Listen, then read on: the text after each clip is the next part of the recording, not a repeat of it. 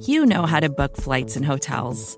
All you're missing is a tool to help you plan that unbelievable travel experience. That's why you need Viator. Book guided tours, excursions, and more in one place. There are over 300,000 travel experiences to choose from, so you can find something for everyone. And Viator offers free cancellation and 24 7 customer support for worry free travel. Download the Viator app now and use code Viator10 for 10% off your first booking in the app. Find travel experiences for you. Do more with Viator. For over 50 years. Our hearts are swelling with pride and plus corned beef. We all wear t-shirts to prove we like living here. This building's no longer haunted by sadness. We win a title about every century. We now have more breweries than citizens. We put up signs to remind us where we live. We added bars and we legalized gambling. Now we're like Vegas but cold 10 months a year. Welcome to Cleveland, you Major League All-Stars. Spend all your money and have fun while you're here. It could be worse, you could be in Detroit. Still not Detroit. Fun times in Cleveland again, still Cleveland. Come on down to Cleveland town, everyone. See our QB throw four interceptions. Baker might be worse than Nick Mullens. See him throwing it to Rasul Douglas. Somehow their line contained Myles Garrett. His 15 sacks are mostly due to just Justin Fields. A running back averaged eight yards a carry. See coach call a pass like a douchebag. We lost by two because we missed a PAT. See a referee missing an offsides. He wants to get himself out of Cleveland. Nick Chubb is taking this ball out of Cleveland, but at least we're not Detroit. Still not Detroit. All right, welcome to reporting as eligible, everybody. Matt's laughing hysterically. Um, uh, JR is out on vacation this week, so um, I'm Paul Noonan, right for Acme Packing Company, Shepherd Express, and joining me, as usual, but not recently, is My name is Matt, but you can call me Matub, Acme Packing Company meme weaver, and general Twitter Twitter rabble rouser. And I was rousing a lot of rabble the last couple days. we both were actually. so It's been a rough, so, rough time on Twitter here. Not for you so Um, much, but uh, well, so Paul kicked the hornet's nest that is the Aaron Rodgers fanboy sect, um, which I I always avoid that because you're just I- gonna get I don't actually tweet tweet tweet quote that much, and had forgotten the ramifications of doing so. So I I, I tweet quoted Pat McAfee's actual show to make a point, and that was a mistake. I'm I'm not doing that again. My Twitter feed has been inundated by just complete mouth breathing idiots. So it's it's been a rough. 72 hours or so at this point. and so my my 72 hours have been um uh I said that Troy Aikman doesn't belong in the Hall of Fame, Which is true. and so that's fine. and like 95% of people agree with that. yeah. And then um what was it that I did today? I did today something that that got a lot of attention. Oh, I think I was dunking on the yeah, that Dr. Andrew McGregor, the John Madden is actually a bad person guy. Oh yeah, yeah, yeah, yeah, yeah. For the for like inspiring people to play football, right? That was the yeah, gist and, of it. and, and, and the his video game is racist, and like there was a lot of like there there were two like major John Madden is actually bad takes, yeah. and this was one of them. Um, one was by a, an account with like two hundred and something thousand followers. I didn't touch that, but this this Andrew McGregor guy has like three thousand followers. I'll, I'll I'll punch at my weight class. Like, Uh, I should punch up. But um, uh, the easy rejoinder to a lot. I mean, that's stupid. It's it's it is someone who is not familiar enough with Madden because well, one thing. First of all, John Madden didn't have a ton to do with the video game at a like a, an intricate play level, but John Madden actually had a lot of control over, I would say, the sort of general tenor of what the video game was trying to communicate, and at least would opine on it. And like concussions are included in Madden because concussions became a big deal, and so now there are actual ramifications for players being concussed when you play Madden, and they can't. They go on the list and they can't play, and it's bad. Um, and I, I like, and, and that that but that is a that is a John Madden addition to the John Madden football games that he requested be in there, and they did. So, um, and there are a lot of examples of that, of John Madden actually being cognizant of some of the negative things in the NFL and wanting to either improve on them but not ignore them and have the game reflect on them properly. yeah. Um. Also, like like the real things that Madden did was was the injury stuff as well as he's the reason Madden was 11 on 11 instead of 7 on 7. Right. Um, but like he on a broadcast in 93 brought up the point of concussions and that the league doesn't take them seriously in 1993 Mhm. like like 20 years before concussions was a was a, a buzzword and it was a it was actually he was calling a game for the Vikings and uh, Packers legend Jim McMahon was playing for the Vikings at the time Boy, he really made the Um, rounds. yeah, he he's uh um he he's the second closest I believe to playing NFC North bingo. Um the only person to do it is J, JT O'Sullivan. J.T. O'Sullivan, yeah, that's right. Um but yeah, Jim McMahon needed to play for the uh the Lions to do it. Um anyway, so McMahon obviously gets a concussion and he's like got blood coming out of one of his ears. And Madden goes, You know, in boxing, if you get a concussion, you can't box for a month. He goes, I think we should do something like that. And Summerall's like, Actually, yeah. that that is very Pat Summerall. yes, Yeah. Uh, so like that's a rip on Pat I- I Summerall, what- who is also good and a good foil, but yes, that is very Pat Summerall. Pat Summerall. God, that was the the perfect Laurel and Hardy. But we'll we'll opine Yeah, on- we have. We'll do John Madden later. R.I.P. Uh, John Madden passed this week, um, and it, an all-time, oh, an all-time great coach, but like honestly, one of the most important football people ever to have lived. Um, I mean, I would argue he's the most important football person I ever. think I think you can make that case. I think you can make a really good case for that. Um, John Madden was certainly the most like one of the most significant people in the sport from the time he became a head coach till the time of his death, and that's hard to do um, in many different ways in diff- different avenues. So, we'll, but we'll, like I said, we'll get to John later. We we came in um, singing the Cleveland Tourism video song, which will follow the Cleveland Tourism video song, which is just fantastic. Um, but we, first, we will go over we will go over the Cleveland Browns game because um, it, it's a it was not a great Packer victory. I mean, it's good that they won, but um, it's it's kind of emblematic of a few ti kinds of wins they've had this year where they needed a lot to go right to actually win this game. Um, it- Yeah. it, it, it was uh, not a dominant performance by any stretch. Uh, it was it was weird. Um, the the highest uh, so of the groups that touched the ball in football, um, the special teams units, the running attack and the passing attack, the highest EPA by far was the Cleveland rushing attack by by Sure. a, a country mile. That doesn't usually happen in games, and um, also the Packers won this game specifically because the other team was bad on special teams, which uh, is nice but seems unlikely, and it's the kind of thing that you don't want regression to bite you on later. yeah. uh, karma to bite you on later. I guess regression doesn't work that way. Karma does though.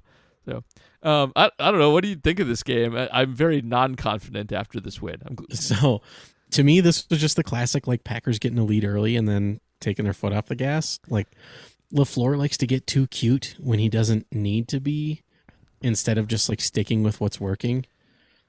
And oh my god, like also Davante like randomly sucked for five minutes. That was like out of nowhere. Yeah. Like, I think you're definitely right that they were certainly too conservative with a nine point lead in the second half. Like for sure, hundred percent. And you're right. Like they already their offense bleeds clock. Like that's just what it does. You don't need to like bleed more clock. um, but uh, I also I want to credit Cleveland a little bit, who I do think made some good changes to their defense going into the second half. Got they got helped by the Packers, but uh, they really, really, really took Davante away for a, a good chunk of the second half, and and everybody else was trash. So a little worrisome there. yeah. Um, Well, so MVS is back from COVID. Yep. We don't we don't know if he's going to return from his personal issues. Um, he had a death in the family last week Yep. while he was on the COVID list.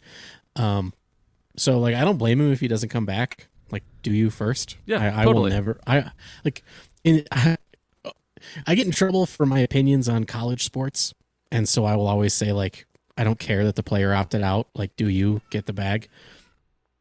It's college. I mean, hundred percent. Yeah, but also you should take care of yourself first. And if MVS has problems with his family, it's more important than one football game against the Vikings. Yeah, hundred percent. And the uh, MVS being back will, will help, but they shouldn't be this helpless without him. Like Lazard uh, had a nice game early, had a nice had one nice run um, a little bit later on, but also when when they divert people to Adams and to take him away specifically, that's what Lazard's time to shine. He was better when he had better coverage on him than when he had worse coverage on him, and you can't have that. His long bomb catch was while he was being interfered with. yes, it was. It was very difficult. It was a great catch, definitely Lazard's best catch of the season. Um, and, and they just couldn't do anything to take advantage of the fact that Denzel Ward and his safety were on Adams at all times in the second half. No, nobody could do anything. Like Deguara couldn't do anything. Not like, not that you would expect him to necessarily, but like no other receiver was able to step up at all and and do jack squat. And yes, they did run themselves into tough situations by just plowing into the line to try and grind clock. But uh, it's it, it just puts on film like okay, um, maybe if you do take away Adams and you know Cobb's not out there this might be a good way to go against them, and it probably is a good way to go against them. And it's weird the teams don't start like this. Like it's weird the teams let Davante roam a little bit before they're like, "Oh right, it's Davante Adams." well, I also think the problem is is that like there is now a whole lot of film of the Ravens throwing everything they have at Davante and still getting Yeah. cooked. Yep, also true. Um, So, you know something that I would have liked to see. Um, I was actually so I'm going to name drop here. Yeah. I was talking to Brandon Bostick the other day. uh, is that uh, uh, name drop? Uh, yes. Okay. And continue. that, that, that counts as a name drop, it right? does. It does.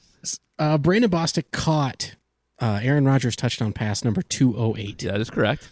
and it was in this the six touchdowns in one half game against the Bears, Mhm. and it was the first one that game. It was fourth and goal, and uh, the Packers were in what I believe the Packers call it jumbo. Some people call it heavy.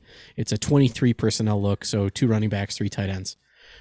Um, Andrew Quarless, r- rookie Richard Rogers, and uh, Brandon Bostick are on the line. Eddie Lacy and John Kuhn in the back. Um, the two tight ends on the right run crossers to the left, and the one tight end on the left runs it to the right. It's a mesh concept off of play action. Good old mesh. Um, and I know, and I, I love mesh. Run mesh until you can't. That's I've been I. That's like my catchphrase. Um, play action to Eddie, who was on a tear that year. That was, I mean, that's freaking Eddie Lacy, like like early Eddie The Lacy. good Eddie. Lacy year. Um, and all the linebackers crash, and Bostick legit burned Kyle Fuller Mhm. in in uh, man coverage. It was awesome.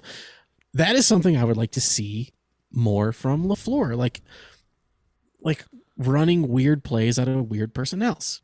Especially when- when you are down receivers. Yeah, Like this- exactly. That's my point. yes, you're well. You're 100 percent right, and it's a thing that that Kyle Shanahan does routinely. Uh, uh, some of this, I think, is Aaron. I think Aaron likes to have a certain number of wide receivers out there. Um, it, not based on anything real, but I, I do think if LaFleur had his druthers, they would have heavy personnel more frequently than they do, and then Aaron's comfortable in 11, and so that's fine. You can compromise a little bit, but you know, if it's just Davante Adams and Allen Lazard healthy, like maybe you do want to try running a little bit bigger personnel once in a while, and especially in a situation where you're going to be power running a lot. Um, and I mean, Equanimeous was he was active for this game, and he got no targets. And in the past, we've seen him do like Deebo stuff, and this would have maybe been a good time to try it, and they just didn't do it. So just weird. yeah. And uh, yeah. Also, God, Baker was so bad. Baker's terrible. Let's we should, let's rip on the Browns a little bit because um, uh, first of all, ripping on the Browns we should point out is a little like ripping on the Vikings, um, which is worth noting because they're coached by Vikings by form by former by Kev, the coach is Kevin Stefanski. Um, well, their their OC is Alex Van Pelt, so they're coached by Packers too. Um, but they have a very Zimmery type scheme. It leans heavily on the run, which is actually fine for their personnel. they're really good at it. Um, but uh, yeah, I think they're they're tr- sort of in this trap where they have Baker and he is a touted young quarterback, but he's he's not good. He sucks. He's not the answer, um, and it's going to be a problem for them. It, it, the Browns are just perpetually screwed with like we talk about the Bears all the time being perpetually screwed with quarterbacks, but honestly, the Browns are kind of the same. Um, they at least have Bernie Hey, Kosar. I was gonna say, what about Bernie So- Kosar? okay, so I love Bernie Kosar. I actually modeled my throwing motion as a kid after Bernie Kosar, who is tall and threw sidearm, and it, it's like the only way to get a decent spiral on things. I love Bernie Kosar, um, but having Bernie Kosar be your best quarterback since Otto Graham is kind of like how the Bears are. It just you know, except they have somebody since Sid Luckman. That's the only difference. Yeah. Um, but like they've Hey, been through, and you know what? If it, if if it wasn't for John Elway's stupid horse face, yeah.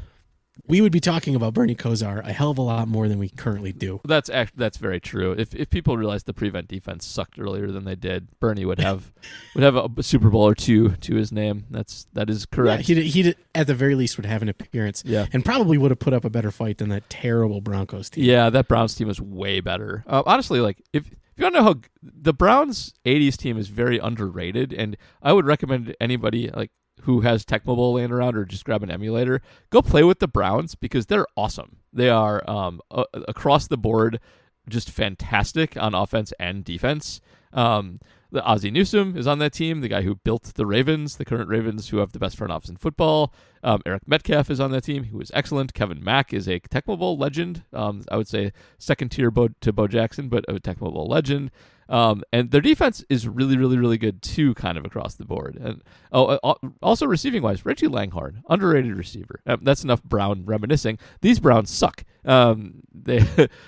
They have a good offensive line. They ran the ball really well. They averaged eight yards a carry in this game and 0.45 EPA per carry in this game, which is stupid insane. um, but Baker sucks. Their coaching is not that great, and they just kept passing when they shouldn't have been passing, or at least to- told Baker like just just check down. Like don't don't do anything. Just check down. Like Nick Mullens played for them the week before, and that's all he did. And they just ran the ball for six yards a carry, and Nick Mullens checked down, and they looked a lot better. Like, There there was a little point, I think it was in the third quarter, when they started running more than passing. And I even tweeted, I was like, oh God, the Browns figured out that Baker's terrible and Chubb is good. but then they didn't. Then they snapped back to passing. Like, yeah, then they, just, stopped it. It was, You know what's what's funny about that is um, back in when did when did Greg Jennings leave the Packers? 2013. yeah, something like that. Yeah, 2013 sounds about right. So his first year at the Vikings, he had a terrible stat sheet, and everyone was kind of crapping on it. I remember that. Yeah, Arif Hassan at the time was writing for the Daily Norseman, and he wrote an article called uh, "Greg Jennings is always open," where he used all twenty-two to show that Jennings was all and like he is literally always, open. That's true. Um, the all twenty-two on this game will show that David Njoku was open the whole He, he was he was open the whole the game. The whole game. The, the Packers just Yeah, if get- so here's nothing to worry about Green Bay, and Matt is correct about this. Uh, the Packers have struggled with tight ends this year. The- uh, obviously, with Mark Andrews last week, and um, David Njoku is a, a good tight end, but he was targeted twice and had no catches for no yards. But he was open the whole game, and Baker just never found him um, for whatever reason. That is 100% true. So it's going to look like a bad tight end game. The Packers DVOA at covering tight ends is going to go up, but uh, they did not do a good job covering him. It, it's funny that way, but like I, I don't. I don't know how you can be this bad at coaching, especially given how much coaches lean towards running the ball just as a default. I mean, I know modern guys don't. Modern guys like passing the ball. That's fine. Um, but like guys from the Vikings and the Brown, the Browns run the ball as their primary thing. But like, so in the fourth quarter with six minutes left, uh, they scored a touchdown on this drive, but it, the, Nick Chubb got 12 yards, and then Nick Chubb got eight yards, and then they passed four times in a row, and it it worked barely. But they they got the third and ten by passing four times in a row, and then D'Ernest Johnson had that 30 yard run. like all their passing was stupid, and all their running gained 50 yards in three plays. Um, that's like the microcosm of the Browns. I swear, if in the second half, if they don't throw a pass, they win this game. Uh, it, probably going away. Uh, like they probably score to get ahead and run the ball a bunch more and score to get ahead and run the ball to run Yeah. the clock out. the the Browns are are like um if you had a hybrid of shooting yourself in the foot with Russian roulette. like there's a chance that they won't shoot themselves in the foot. Yeah. just uh, just a ridiculous game plan. Um, and, and, like they should get credit for the D'Ernest Johnson third and ten run where they capitalized on Rashan Gary's propensity to cut inside on third down when he shouldn't, when losing his edge. well, it was a great play call and a great diagnosis of a Packer weakness. But like, Yep. um, but but you can do that like the whole game. By the way, did you did you see that that Lowry was held real bad? he was that? held really bad with jersey pull and everything. You are correct Uh-huh. about. But I mean, uh, uh, let's not be the guys who complain about holding because we know. No, okay. So I by the way, I'm I'm not I'm not trying to complain about holding, but the refs put a put a mark on this game. they were not good. they were not good, and the the Packers came away with what some consider as the call of the game because Troy Aikman wouldn't shut the hell up about it. Like there was a tiny the pass jersey tag. interference from Yes, the the uncalled pass interference when there were way more blatant things happening to the Packers that weren't called Yeah. that Troy Aikman didn't bring up. And so just because Troy Aikman didn't bring them up, people aren't talking about So, them. The, the refs were bad on both sides, is First- my point. First of all, complaining about non-pass interference penalties is as dumb as complaining about holding, and that that's number one here. Like we're all Packer fans. We saw Sean Murphy Bunting win an NFC Championship game by doing this, and the Packers doing the same thing in the same game and getting called for it. So um, it, it just is one of those things where if a guy's at the wrong angle, he won't call it. If a guy's at the right angle, he will. Uh, whatever. And t- to Rasul Douglas's credit on that play, um, he was he was fighting against a stiff arm push off from Donovan Peoples Jones, so that helps disguise any hand fighting that goes on, which was what was happening. And he did something that was really smart that a lot of very good corners do, um, a lot of good physical corners especially, which is he grabbed Jersey, but he grabbed a whole bunch of Jersey, which makes it not stretch out. It makes your hand stick to the skin, and so then you can't see that, and, and uh, that's a I mean, it might just be random, but that's a good piece of cornerback play. So Also, when the wide receiver initiates contact at the top of their route, Mm-hmm. DPI will never be called. it won't. It just won't. Like you can, just- you can say, well, technically, till the cows come home, but it's Yeah. just it, that is just you have decided you want to play physically, and this is the consequences of you deciding you want to play physically. Yeah, Peoples Jones put a shoulder into Yep. him, and he he grabbed Jersey with the shoulder into And him. Like, honestly- that's just a- I'm glad to see the Packers doing that specifically because when playoff time rolls around, refs swallow their whistles on these kinds of things, and smart teams capitalize on the ability to, um, you know, push and tug and stuff on receivers. It's so. eh, I'm going to talk about that All under right. the guise of of everyone hates analytics nowadays, right? Like Well, that's the new thing. yes. Like so. So people look at analytics in football the same way that sabermetrics was talked about 15 years ago in baseball, right? Like it's mom's basement. You don't play the game on a stat sheet. Blah blah blah blah blah. But do you remember the the Legion of Boom Seahawks quoted statistics about how many flags are thrown in a game? sure do you remember that? Yeah. Like, and like, we don't talk about that now. They're like, yeah, refs are only going to throw four flags a game, so we're going to make them throw them early, Throw and, 'em. and then like, refs don't want Like, to throw 20 flags in a game even if they're warranted like there's this thing that people that gets into to refs heads like okay i i, I gotta use my flags for the egregious things to keep people in line. But if you push that it, it, it works for you and it has in the playoffs. Um uh, r- just really quick to, to put put a, a just a point uh, on the Cleveland rushing attack. I I looked up all of the Cleveland rushes in the second half of this game. Normally, when you look at rushing on a play-by-play basis, you'll see like a, a zero or a negative one. Oh, you know, in addition to some fives and sixes. The, the, there was no Cleveland rush in the second half that gained fewer than three yards. Not a single one. Like no stuffs, no defeats, nothing. Uh, it was Chubb for three, five, eight, 13, then D'Ernest Johnson for 8, then Chubb for 15, 3, 3, 12, 8, then D'Ernest Johnson for 30, then Chubb for 4, 10, and 4. That's how they were running the ball in the second half and decided to still throw a ton of passes and get intercepted. yeah, interceptions are fun though, aren't they they? are. I love interceptions. I just, Do you think? Do you think Eric Stokes will ever catch an interception? no, his hands are really bad. Um, Was it Ryan who said, "Oh, that's why the four three guy plays DB"? yes, yes, it was Ryan. Ryan says a lot of stuff like that. All very wise, but still, um, it, it, he he is obviously. I mean, Eric Stokes is very good and very fast and agile, and just he does not catch well. I I, I remember back in training camp that they were doing work with him specifically to try and catch the ball, and he just looked like he'd never seen a football before. So that's It's it's okay. Like it's better to get. It's obviously better to get interceptions, but like if you're blanketing a guy, that goes a long way. So it's fine, and he's played really really well. Sure, but you know you know the rule. Dropped interception always leads to a touchdown. It does. It does. It, it, it's it's really it's. I, I I remember looking this statistic up. It was something like sixty five percent and something like seventy five percent scoring. So it's like like but the the dropped Stokes interception I think led to either a punt or a uh, interception later on in the drive. I think it was. Inter- like I think it was a pick later. Um, and we should point out, that. by the way, before we get was it was it, was the Rasul Yeah. one. before we get corrected by jerks, he does have an interception on the air. So um, it, it did happen one time. Just just putting that out there. We know. We're aware. Um, Yeah. By the way, do you know who's second on the team in interceptions? I know you know who's first. So. Um, Darnell Savage. Nope. Uh, um. Okay, I give up. It's Chandon. Chandon Sullivan. Yes. Yeah, because he's been gifted a couple. He's He got has, a couple ha-has. he has three interceptions on the season. So, uh, So okay, Ch- Chandon picked the wild Baker pass, right? yes, he did. It was a garbage Okay. pass. Did you did you see the all twenty two on it? I did not see the L twenty two on it. Baker's plant foot slipped. Oh, okay.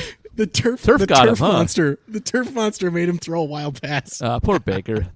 I, I like. I actually feel kind of bad about that. It's not even on him, Like, really. like it looked like he was being tackled while he was throwing. Like his leg just goes out from under. Oops, sucks to suck. It does. It sucks Maybe you should suck. maybe you should run the ball. Ugh.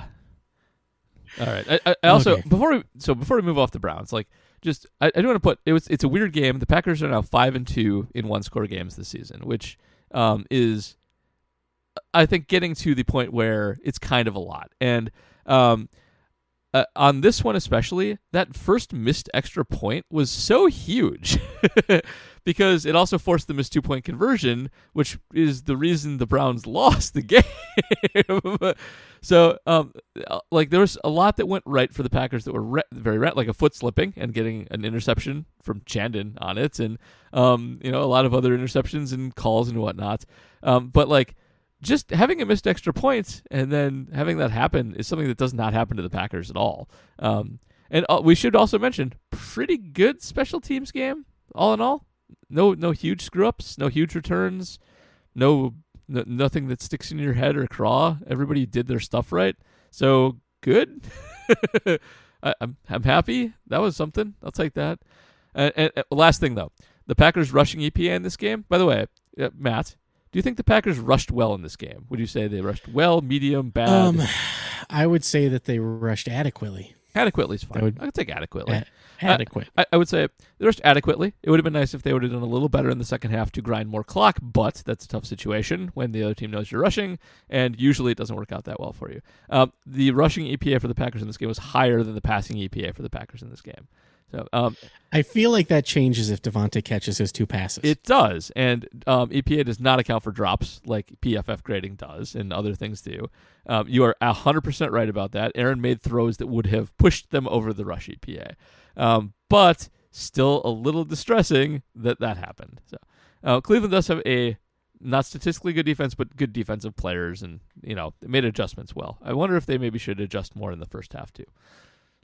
I don't. I don't know. Any closing thoughts on the Browns? um, Browns gonna Browns. you know, we should do one more thing here. Actually, uh, we should talk about Yosh and the Yeah, offensive line Yosh generally. Nijman. Okay. Oh, oh, okay. So I, I, I don't want to, I don't want to give him more credit than he deserves. He did well enough. However, there were some design plays where the the play was over at 1.7 seconds, which is about the exact amount of time it takes for Myles Garrett to travel 10 yards. Sure is. Um, and there were times when Aaron Rodgers got the ball out at 1.6 seconds and still got hit. So there there were times when Yosh had his lunch eaten Yep.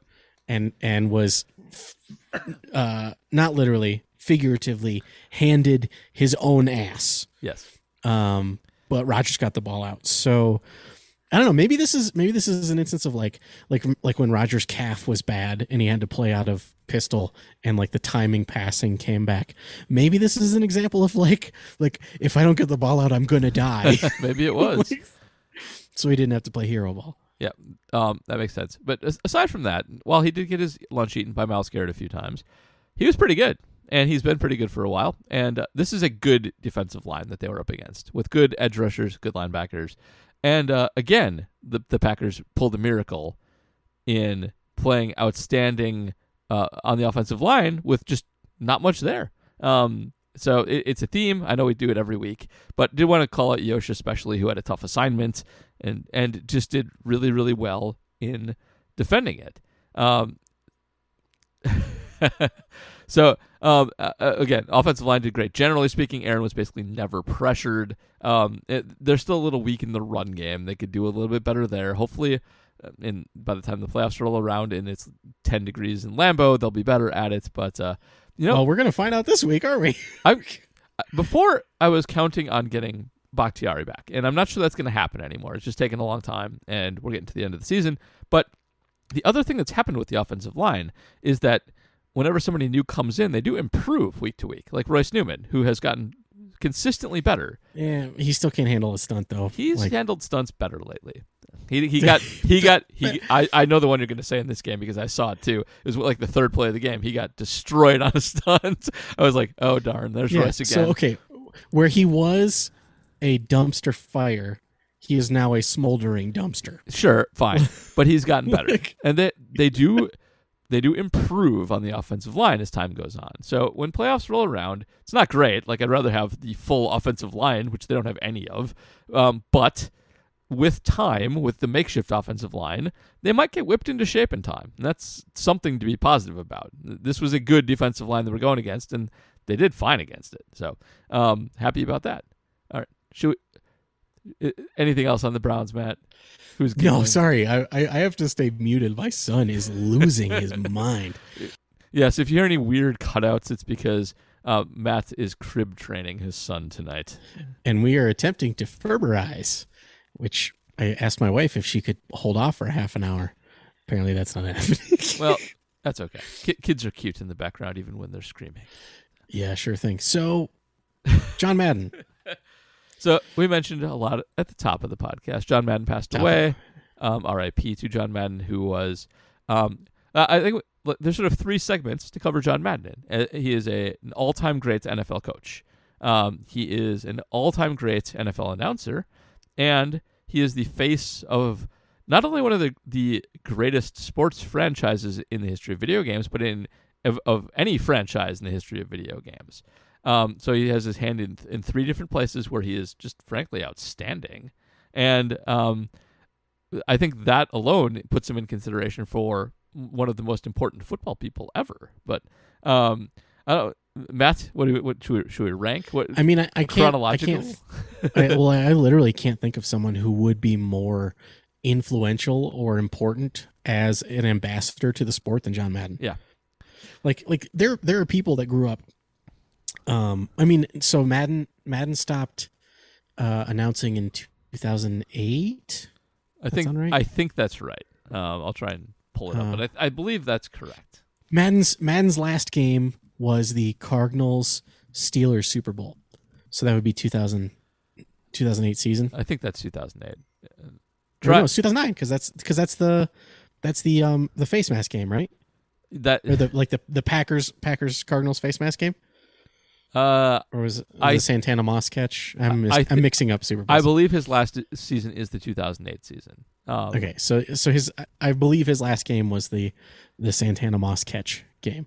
Um so there are now people who uh were children at the time when Madden retired that are currently playing in the league. Yeah. That grew up playing Madden, maybe not necessarily know not knowing who John Madden the announcer was, but his name is ubiquitous.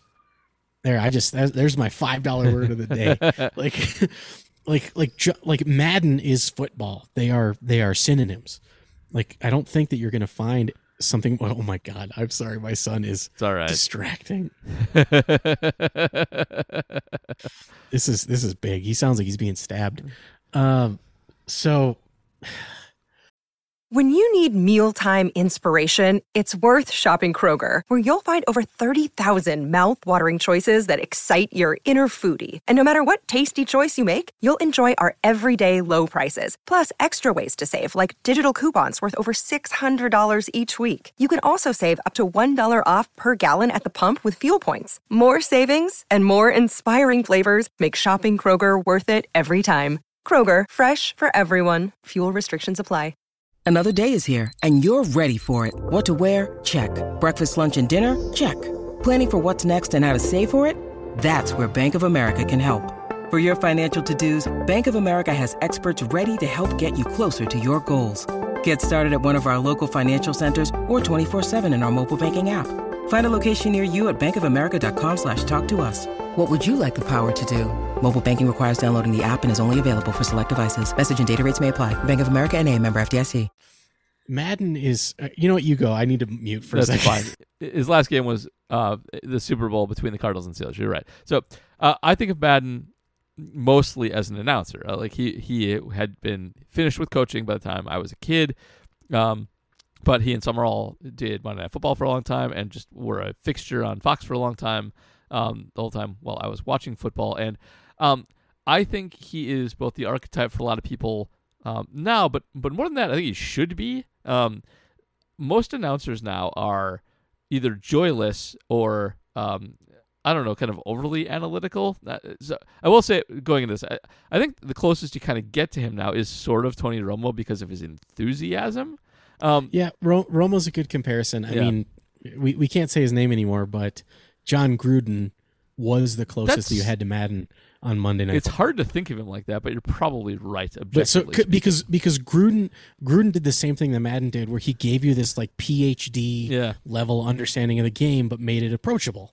that's Like exactly like people want to crap on Spider Two Y Banana and all the talk about that, but like how many people learned offensive scheme from listening to him talk about? it? Yeah, um, that is very very true. But, uh, uh, the only thing I'll say is Madden was just a little goofier than those guys, and, and th- that's the, Absolutely. the crazy thing about him is he was a football genius and could uh, his his big talent was explaining pretty complex things in just dunderheaded ways that anybody could understand and actually laugh at. Um, and even the the crazy thing about the Madden Summerall combination is that often your color guy will be there to add entertainment to the thing, and they were reverse. Um, Madden was definitely the smarter football personality between the two of them, and Summerall was just just a straight man for the most part. Um, not that Summerall was dumb about football. I mean, certainly not. But uh, usually that is sort of a reversed thing, and the two of them played off so well because of that. You got a lot of the information in sort of the the goofball antics of Madden, with Summerall just there to sort of drive home, like, hey. Hey, pay attention to this. It's happening right now. And then Madden tell you what's happening in an entertaining way. It's like, and it happened again, and here we go. And it, like, that's not a. It's very unusual for football broadcasting. That's not the dynamic that you usually get. Um, and uh, I don't think we'll ever necessarily see it again because people who understand the game get get cast as the nerd, the straight guy. Um, I can tell Matt's child is screaming very loudly right now. Um, by by the people putting it on, um, and usually the Summerall char- or the the Madden character is just some doofus who is there for entertainment value who doesn't know necessarily what they're talking about. So um, it's it, it's unpre- I, re- I recommend you go listen to Madden and um, watch Okay, Madden there's game. There's a slight break in the cadence. um, the Madden game that you need to watch is Cowboys Colts. It's called like it is referred to as the Larry Allen game. If you want to learn what made John Madden special in one condensed game, go watch Madden call the Larry Allen game because more people learned about offensive line play in an hour than probably the next 10 years. Because Madden loved line play because he was a lineman. He did, and there was all there were lots of little line stuff that happened a lot. I I remember a specific. Um, it was definitely a Thanksgiving game involving the Vikings, probably the Lions, and I remember Madden doing this. The Vikings offensive linemen were too far apart for like the whole game, and he kept pointing it out. Like uh, they're too far apart. They're going to get driven apart on running plays all game. And Barry Sanders had like 200 and something yards in that game. Uh, but it was weird. And once you saw it, it, like no other announcer would have pointed it out. I, I look for it now, and it happens once in a while. But like it, was, I, have you ever seen an announcer point out that the linemen are standing too far apart? I mean, it probably doesn't happen in football very much, but um, he kept harping on it like and like was almost incensed by it. Like uh, how do they not realize they're getting gashed on the run because their linemen aren't uh, position properly and like wanted like almost wanted to get a guy fired for coaching them badly so. Right well madden had this like very approachable aspect to him but what people don't realize is that he was so lombardi-esque in his demanding of greatness. I think the famous john madden quote is like the only thing i ask is you play like hell for me. Yeah. I think that's the, the quote. I think that's right. And so yeah he wanted he wanted execution and he wanted effort and things like linemen not standing close enough together is a lack of of execution. all all too true. So um, he was a coach long before Matt and I were uh, football fans slash alive, um, and we should mention too, like he doesn't often get mentioned with the greats. Um, it's never you don't really hear Lombardi and John Madden too much, but he probably should. And part of the reason is he didn't coach that long. He went into broadcasting for a lot of his sort of older prime.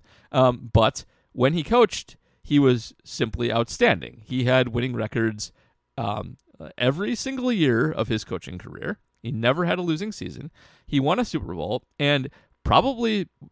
Uh, so I'm, I'm going to say probably should have won more. So that that sounds loaded, but John Madden was on the other side of the Immaculate Reception, uh, which you know, oft the Immaculate Reception gets mentioned a lot in Franco Harris and Terry Bradshaw um, and the Steelers. But the Raiders are the team that lost that game. And, you know, that's a freak play. That is a David Tyree catching a ball on his helmet on a Hail Mary level play. And honestly, the Raiders should have won that game. They were winning in that game seven to six. If that play doesn't happen, the game ends, and they do win that game. Um, and so Madden probably should have another Super Bowl or at least appearance eh, that he does not have. Um, and they were just an outstanding, unbeatable team, uh, essentially for his whole career. Um, he also spanned sort of the old football to the new football. He started coaching in 1969 when they went 12 and 1 in his first year. In the year Vince Lombardi retired from football, they they coached at the same time through 1978 and I would have liked to have seen John Madden get into the 80s a little bit, but but uh, he was extremely dominant and only I think underscored uh, undercut because the Steelers were so dominant as well in the late 70s. Otherwise you'd hear his name a lot more. Matt, Matt this is this is ridiculous. So, um, yeah, Madden was an all time great coach, and if if you watch the All Madden documentary that that like aired two days before his passing, which is some real serendipitous shit. Yep. Um, and it's re-airing like every ten minutes on Fox Sports One. Um, his his wife like did not like living the coach's wife life. And i think that that had something to do with him leaving coaching as quickly as he did. Um he also he said that his passion was always teaching that he wanted to teach more than he wanted to coach. And i think that he saw the opportunity in um he saw the opportunity in uh being a broadcaster.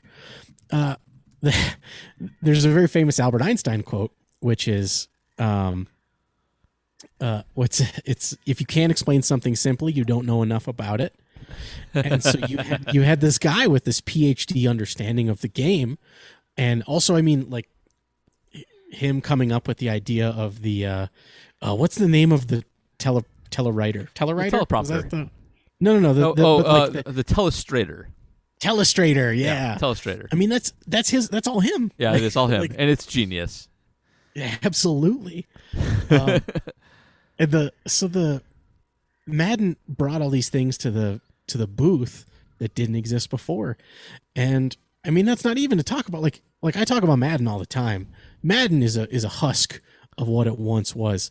That's up true. until up until the death of 2K when the when the EA monopoly started so up until 2005, Madden was a phenomenal way to learn football. It's now time for the pro capitalism part of the prod- podcast. You, you do it once in a while.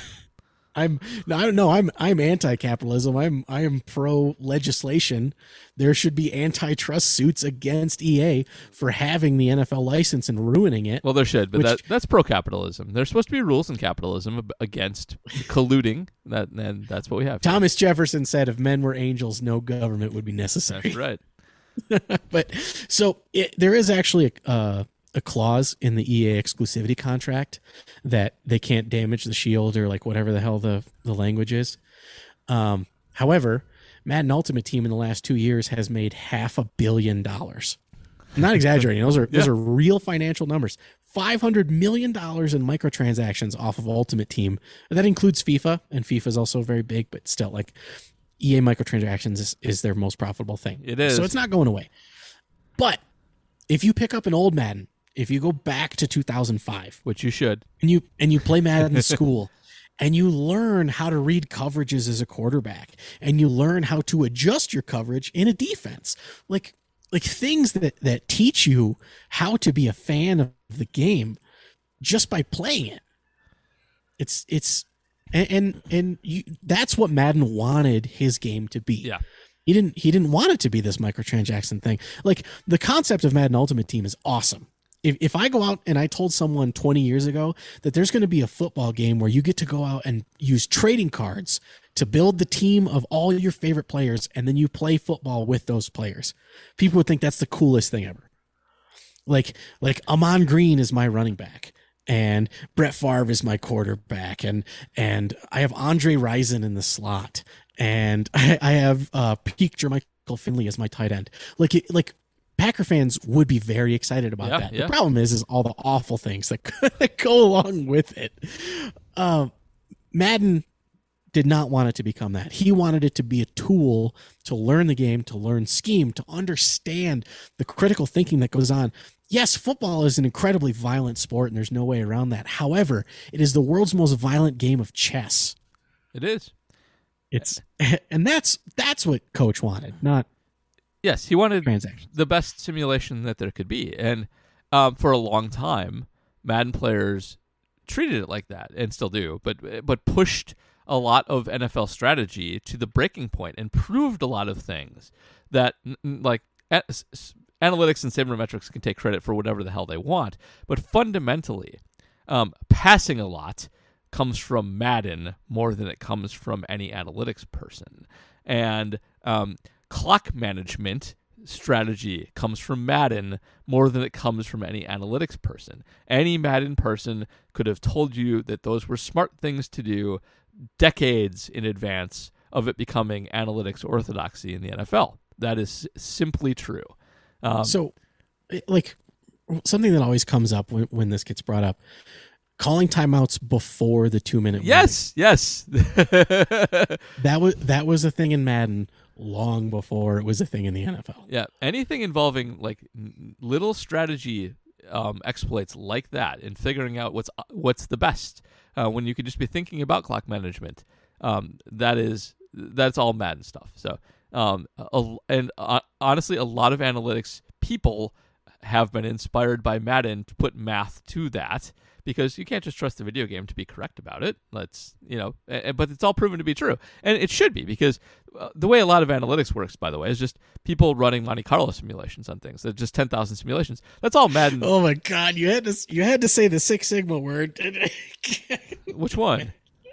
you said monte carlo Okay, but that's an analytics So- thing that got into Six Sigma, not the not the other way around. So, Okay, so for those not in the know, for the people who aren't sabermetrics or for some reason don't understand black belt speak, um, Monte Carlos were a big part of my life. Um, I worked for a major appliance manufacturer in cycle development, and we would take these cycle level settings and run simulated wash loads and then judge performance based on there's this thing called AHAM. It's American something of appliance manufacturers.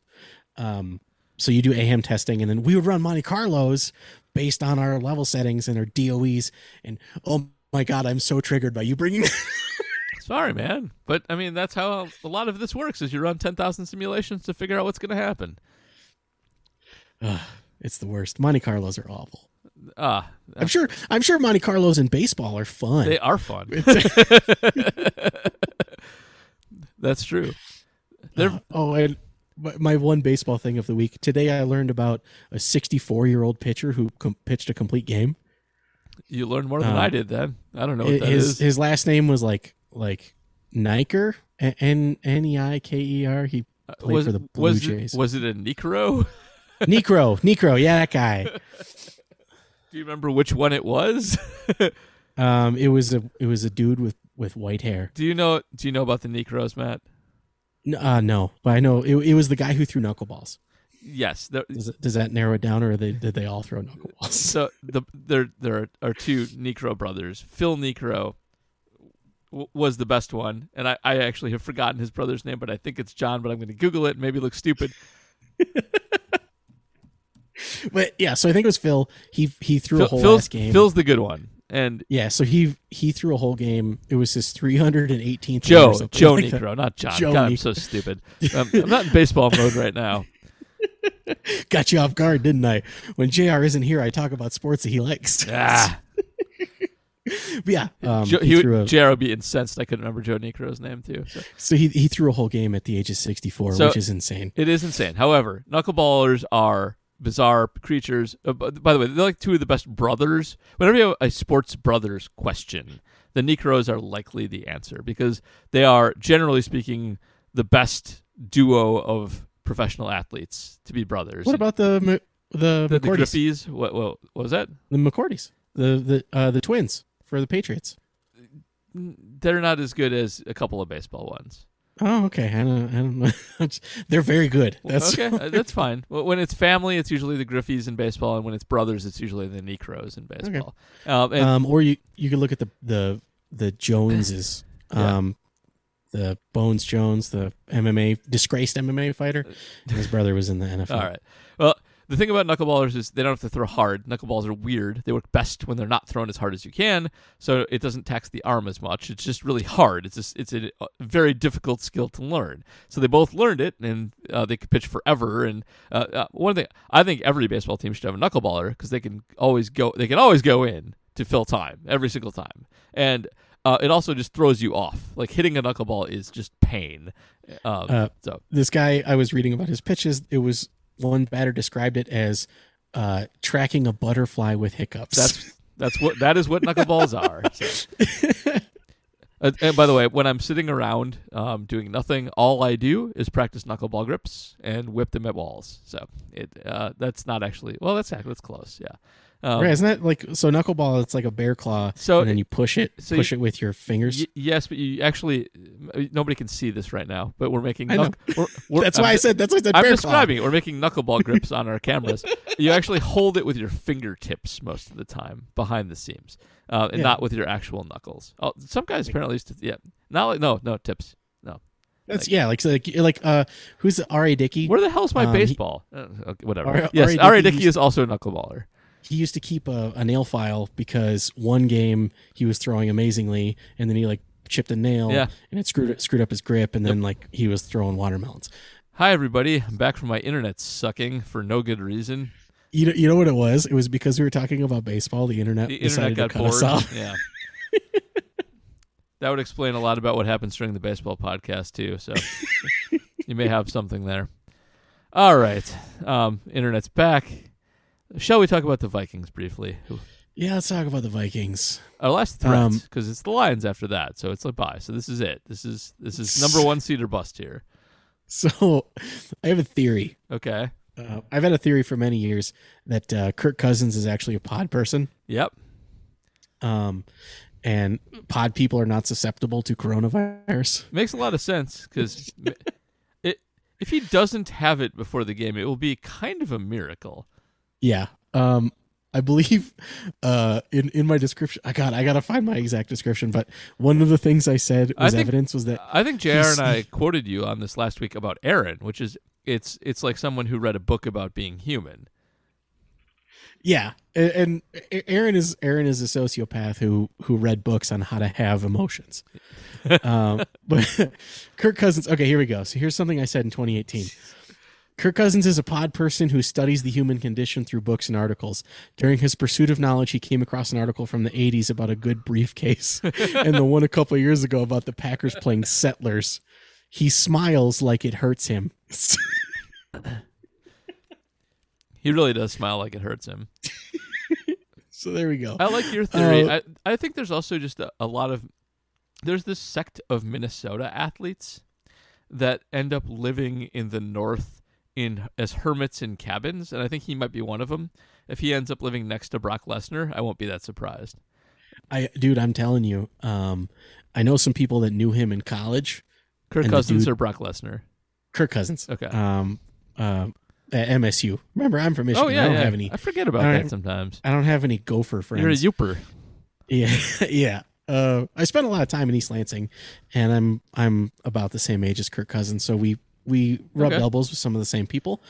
Um, Cousins would tear it up in East Lansing, and rumor has it that even though he is a family man, it is still going on in the oh, Twin Cities. well, that's not quite libel, So- so, I'll leave it in. But yeah, let's not say anything else. I said, rumor has it, Mhm.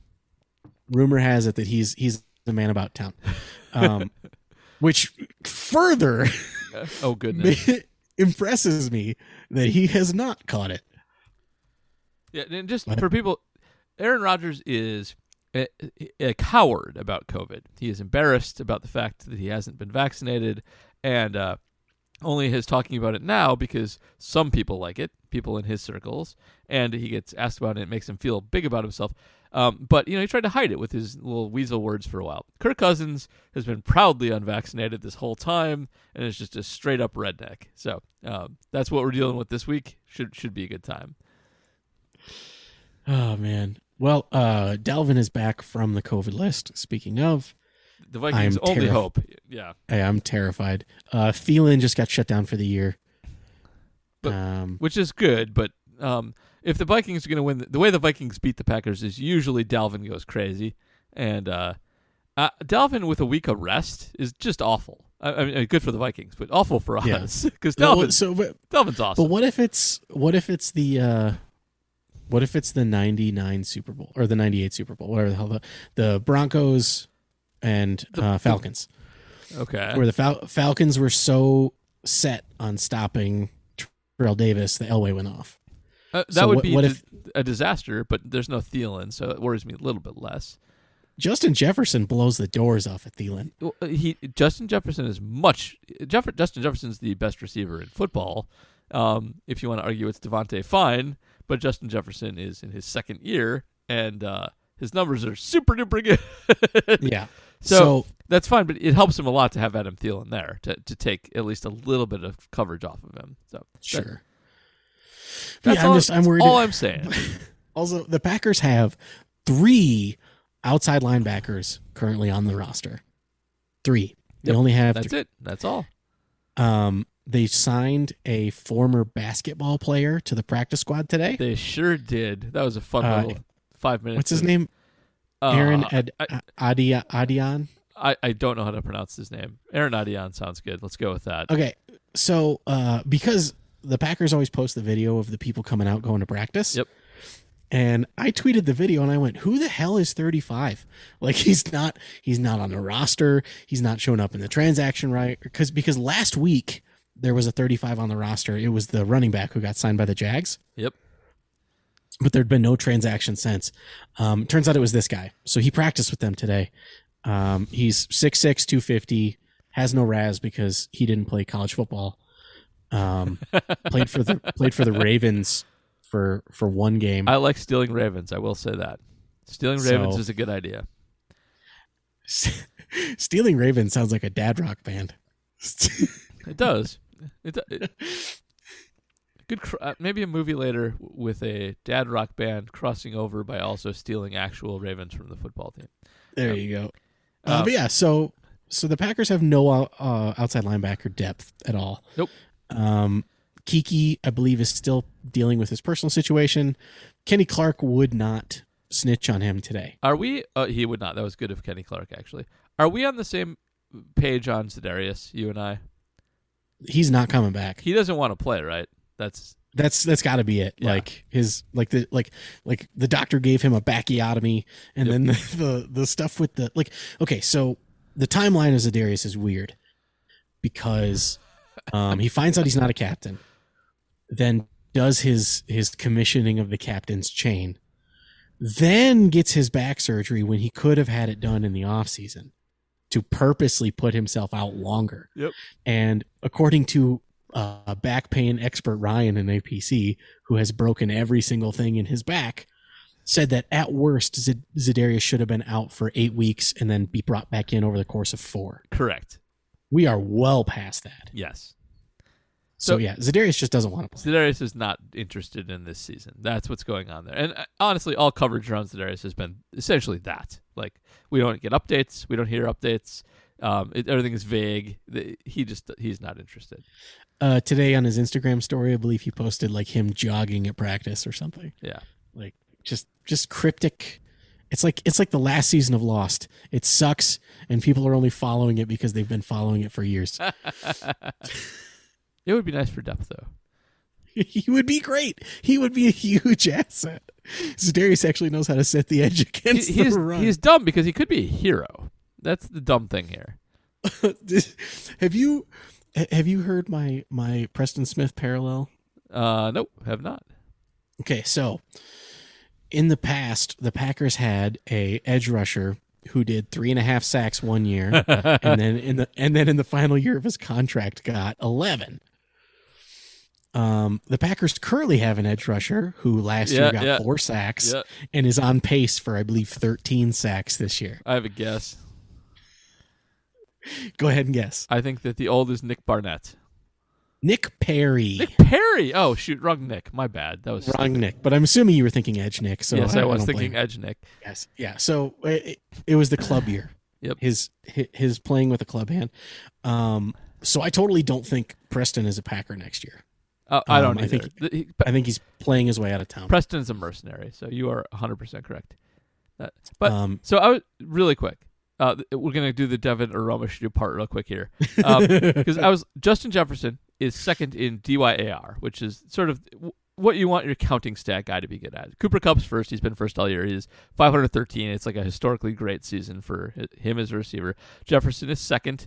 Davante's third, uh, and Davante's actually made good progress on Justin Jefferson. He's only 19 DYAR behind him, and he's actually uh, Je- Jefferson is seventh in DVOA, and Davante is eighth. And so if, if this this is like kind of the Davante Jefferson bowl to some extent for both of those metrics. But really quick, again, this is the Devin Aromashodu part, and I'm not going to have you guess long because you have zero chance of guessing it. Do you know who's first in DVOA right now? And again, you'll never Uh, guess it unless you looked in, in recently. wide wide receivers. yes. Um. You'll never guess in a million years. Has nothing to do with this NF game at all. It's an AFC NFC player. AFC? AFC player. AFC player. I- It's a Um, receiver who I never think of ever, and who I know to be kind of okay but not great. And, and again, you will never guess it in a million years, so you get three seconds, and then I'm going to tell Marquise you. 'cause- Brown. I, I, I'd like the guess, but not close. I'm thinking someone who's actually kind of bad. so Like Kendrick Bourne of the New England Patriots. I don't even know who that is. is number one in DVOA. So he, he he spent all of it. He was a 49er for the last four years and kind of good, um, off and on, like like a pretty good efficiency guy. And he hasn't gotten a he's, he has not gotten a ton more targets in in New England, but they've been more efficient targets. He averages 14.9 yards per reception and catches 80% of his passes. And uh, he's 11th in DYAR, even though he's not targeted that much. So just um, one a guy to keep an eye on. That DVOA uh, with receivers, DVOA is a guy to keep an eye on, and DYAR Right, is guys who are good. So just DVOA loves efficiency, and so if a guy's not catching a lot of targets Right. but is almost top ten in a volume stat, then That's- yeah, like that's why it's a guy to keep an eye on. And DYAR is a guy who is good. So just just want to put that out there that Kendrick Bourne is super good this year, and just it's worth noting he's actually been pretty efficient in the past too. Yeah. Okay, well, let's finish the Vikings because we have a million questions to do, and we're already in an hour, and I want to go to bed. So, um, uh, the- you know who wants to go to bed, my son. Um, he does. So the Viking, the Vikings are actually a little scary. They are one of those. Te- the Packers are playing a little above their heads this year by uh, by metrics. That comes at a cost. The cost is the Vikings who are playing below their heads to a large extent. They should be a little better than they are, um, and they have already jumped up and bitten the Packers once this year when nothing went right for Green Bay, and they got no interceptions on five shitty Kirk throws. Um, and with Cook back and possibly at full strength, this one's a little scary. So, uh, how, do you have any worries about this, especially with the COVID factor kind of showing up late here? Yeah, man, I'm I'm petrified. Yeah, It's gonna be and it's gonna be cold as hell. yeah. It's- I'm underscore. By the way, I'm worried about the toe in cold weather. Uh, I think. Uh, why? be- I don't like any injury to old men in cold weather, um, and uh, especially like a nagging injury. And, and like, okay, so so you live in Colorado. It's cold as shit there. You lived in the, the Upper Peninsula. It's cold as shit there. Yeah. Y- your feet are the first things to go cold. Like, right, but so so here's why that's good thing. Oh, because it will Um, block out the pain because it's frozen. So okay. Packers are the only team in the NFL to officially ban Toradol. Um, the magic anti-inflammatory that cures all um, is not used by the Packers medical staff. AJ Hawk has brought this up on the Pat McAfee show a couple times, and you know, like the the Packers have been famously conservative in bringing players back from injury. Um, so because of that, when Aaron talks about getting injections in his foot, the only other big option there would be an anesthetic. Um, and local anesthetics wear off fairly quickly. Yeah, they do. And so when when Rodgers talks about like getting his foot worked on, he is either one taking a massive amount of painkillers or two getting anesthesia shot into his foot. So I'm fine with cold weather because that's just going to prolong Okay, the anesthetic response. fair enough. Um, also, perked up Rodgers, as we all know, is the goat. The best Rodgers, Like- yes. That's like like the the the money game is like money. money. like, the best part about that is he picked up a southern accent for no reason. You know what? Maybe Brett Favre picked up his southern accent from his Vicodin use. You don't know. Entirely possible. Aaron Rodgers basically the Dock Ellis of football, so that makes sense. okay, I know that reference. Aha. Dock Ellis. Dock Ellis threw a no hitter on LSD. He did. Now let's move on before the computer craps out again from baseball references. All right. So anyway, Vikings. Well, I, I will do the mini pod. We'll get more in depth on the Vikings, but you know the Vikings are scary. They win once in a while. They're uh, the most competent team in the NFC North. It's not the Packers. But let's do I'm questions sure- because we're super well, long and we have a zillion. While you're looking at questions, I am looking up the money line. uh, what? I always look up the money line. It's like a big thing. Um, Packers by six and a half. What? yeah, I take the Vikings to cover. I like the Vikings to cover at six and a half too. That, that game's not a blowout that often. And with Dalvin Cook. It's going to be like a it's going to be a grind out. Like it's not going to be high scoring. Both teams are going to go slow and methodical and um, it's a night game. It's going to be cold. It's going to be what like oh I, you're pulling up the spread. I'm going to pull up the weather. Um, so yeah, I've, I've got the spread. Odd, OddsShark is my go-to for the spread. Um, they do like computer predictions. Sunday in Green Bay is going to be cold as shit. Um, Yeah, it's going to be single digits. Right? yeah, Two? but the, it's going to be like two by the time that game kicks off. It, there's a there's a very famous Ron White quote where he was touring. I think it was in Wisconsin, and he was taking his dog out of his tour bus to go to the bathroom, and his his wife was with him, and she goes, "What's the temperature out there?" And he looked at the thermometer, and it said zero F, and he goes, "There isn't one." uh, anyway, um, Um, but right now, seventy four percent of the money is going to the Packers Okay. at six and a half. I don't like that. I don't like that. I, I like the Vikings to cover that for sure. So, yep. All right, let's do Patreon. Uh, do you want do you want to read or respond? I, I will read. I'll, I'll be Jr. All right, you be Jr. I'm gonna put on. I'm gonna I'm gonna put on my announcer voice Again, um, you get question priority if you are a Patreon subscriber at the five dollar ball and glove level at patreon.com slash mke tailgate. And so if you want your voice heard here, like my brother does, you can just give us some money and then you will be guaranteed to have your voice heard.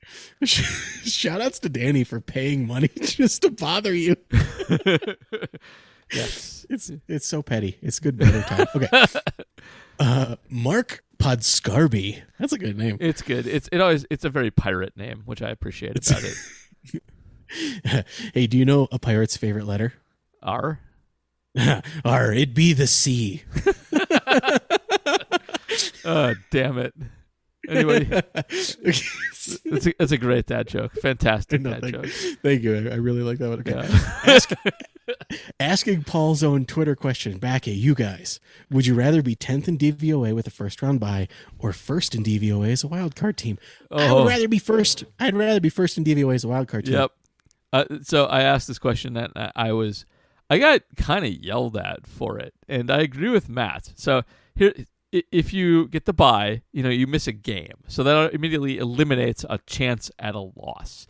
But like, tenth in DVOA teams don't win the Super Bowl, and I I had a lot of people say like, oh, with the new rules, it's especially important to have the bye. I don't think that's true. Like, there's not a new, there's not another round. Like, it doesn't. There's nothing fundamentally changed other than that there's not another team with a bye. That's the only difference is there's not another team with a bye. So, Yep. um, this this might sound stupid. Uh, first of all, anybody who yells at me, I understand that not having to play a game is a significant difference from having to play in the wildcard game. I do get that, but um, teams that are the highest DVOA ranked team do much better than teams that are a double digit DVOA team eh, with a bye uh, for the DVOA period, which is sig- significant. Like 36% of teams to win the Super Bowl uh, are a first DVOA team. Teams that play in the Super Bowl are almost always a uh, top five DVOA team. The only teams outside of the top 10 in DVOA to win the Super Bowl in the DVOA era are the two Eli Giants teams um, and Oh shoot, one other crap team. Joe Flacco's was ten, but there's one that was worse than that. But it, it's all fluky sh- stuff. This, the Packers aren't like a fluky team. So, um, I, I I I understand the odds things. Playing another game is not good. Like you might lose that game and then you're out. But uh, if you're the best team by DVOA, you have a much better chance of winning the Super Bowl than if you're a crap team with a game that's knocked off. And part of that is because if you're a crap team with a game that's knocked off, the next round you're going to run into a top 5 DVOA team and then you're going to do it again. And top 10 teams don't beat two top 10 or top 5 DVOA teams in a row. That that's how so I I I know that I'm going to get yelled at for this. It's not maybe statistically rigorous, but I don't care. I would much rather be the best team in the league. And by the way, when the Packers won the Super Bowl in 20, in 2010, this is what they were. They were a wild card team that was the best team by DVOA. And that is what they turned into in the playoffs, and that's what they won. Yeah, and like so the Eagles game was a slobber knocker, but they beat the hell out of the Falcons. Mm-hmm. Like like just murdered the Falcons. They did. Like, I, and then and then you can take that like like stat heads a lot of time will say that momentum isn't a thing. I think it is.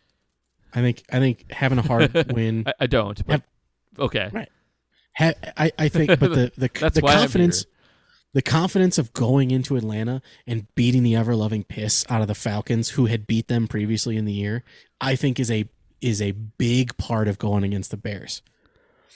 Granted, um, Cutler got hurt and he wasn't playing a good game already anyway, so eh, take from that what you may. But I do think that the confidence of beating the living piss out of the Falcons Yep. helped carry them into the Bears game. Agreed. Okay, uh, Brett Smith, who Brett has been uh, a godsend on Twitter. He's always in my corner. Thank you, Brett. and this is a question that's related to Twitter. Uh, do you guys get fatigued by the incessant pessimism from some Packer fans? This post was sparked by the tweet about the number one and number two franchise touchdown passing leaders and how fortunate we have been. dot dot dot. Also, Aikman is really overrated. We'll get to that one later. But um I, I don't know like the the thing that gets me isn't the isn't the pessimism it's the homers the the team can do no wrong people because they look at us like we're pessimistic because we're realists yeah, that's the thing. I don't think there's that many just outright pessimists out there. There's some. There's some people who like to just complain about like Yeah. a call not being what they wanted or something. So it's not like it doesn't exist. But like there's a reason that we're called entitled town Yeah. Um, true. But those folks, I, I feel like, are more rare and more, even more meatheady, and they don't really bother me. They don't interact with me that much. Uh, I definitely run into the rah rah segment much, much more. Um, and uh, oh, that's obviously not my bag. um, I try to be as realist as possible, and I got in. The, I, I had a rough Twitter week generally because I got anti-vaxxers, but I also was the guy who was like, "Well, they're not a great DVOA team or a Pythagorean record team or an EPA team."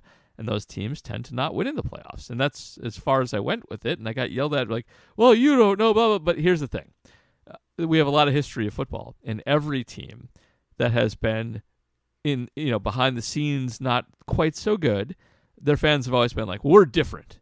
We, we have this going for us. There was this fluke loss. There this fluke. You know, this win was actually better. Like every every team does that, and you're not spe- the thing that that's the thing about analytics and statistics. You're not special. You're not special. This has happened before. And the only thing you can argue for the Packers is they got the best quarterback. That goes a long way, and that's true. But uh, we've seen the Packers with the best quarterback a lot of the time, and uh, all those other factors jump up and get them, and all those other factors are still there. So it's it is it is refreshing to have a Gen Xer be the one to dunk on the special snowflakes. so yeah, that's that's kind of where we're at. Is, is we're not we're not the rah rah team. It's it's We what also- sparked our it's what sparked our blood feud with Cheesehead TV. That's the thing. Like we run into we run into Cheesehead TV people a lot, and che- like whatever Che- Cheesehead TV, they they're good at what they do and they do a nice job, but they're they're definitely have a, a house style of pro Packer. Regardless, that's just what they do. That that's that's what the carry the G thing is about. If there's an internal memo from Aaron Nagler to everybody who writes there, like that we will be X positive on uh, everything we write and you know deal with the negatives but always explain away negatives as but this might happen that wouldn't surprise me Th- that would so that's their brand have- that's what they I, do I, I will say that they have expanded beyond that somewhat uh, recently. Um, I, I- I know their social media manager. It, he's playing a character when he's posting as the Cheesehead TV person. Like he's not, he's not the rah rah. Like, like also when I I'm joking about this blood feud thing. Paul and I are we're both, both super joking cool. about it Like we're both super cool with basically everyone at Cheesehead TV. yes like it's it's it is a friendly ribbing well that goes yes back and, and, matt forth. was matt was on the aj dillon show And yes yeah like so i will which- never that was fun Yes.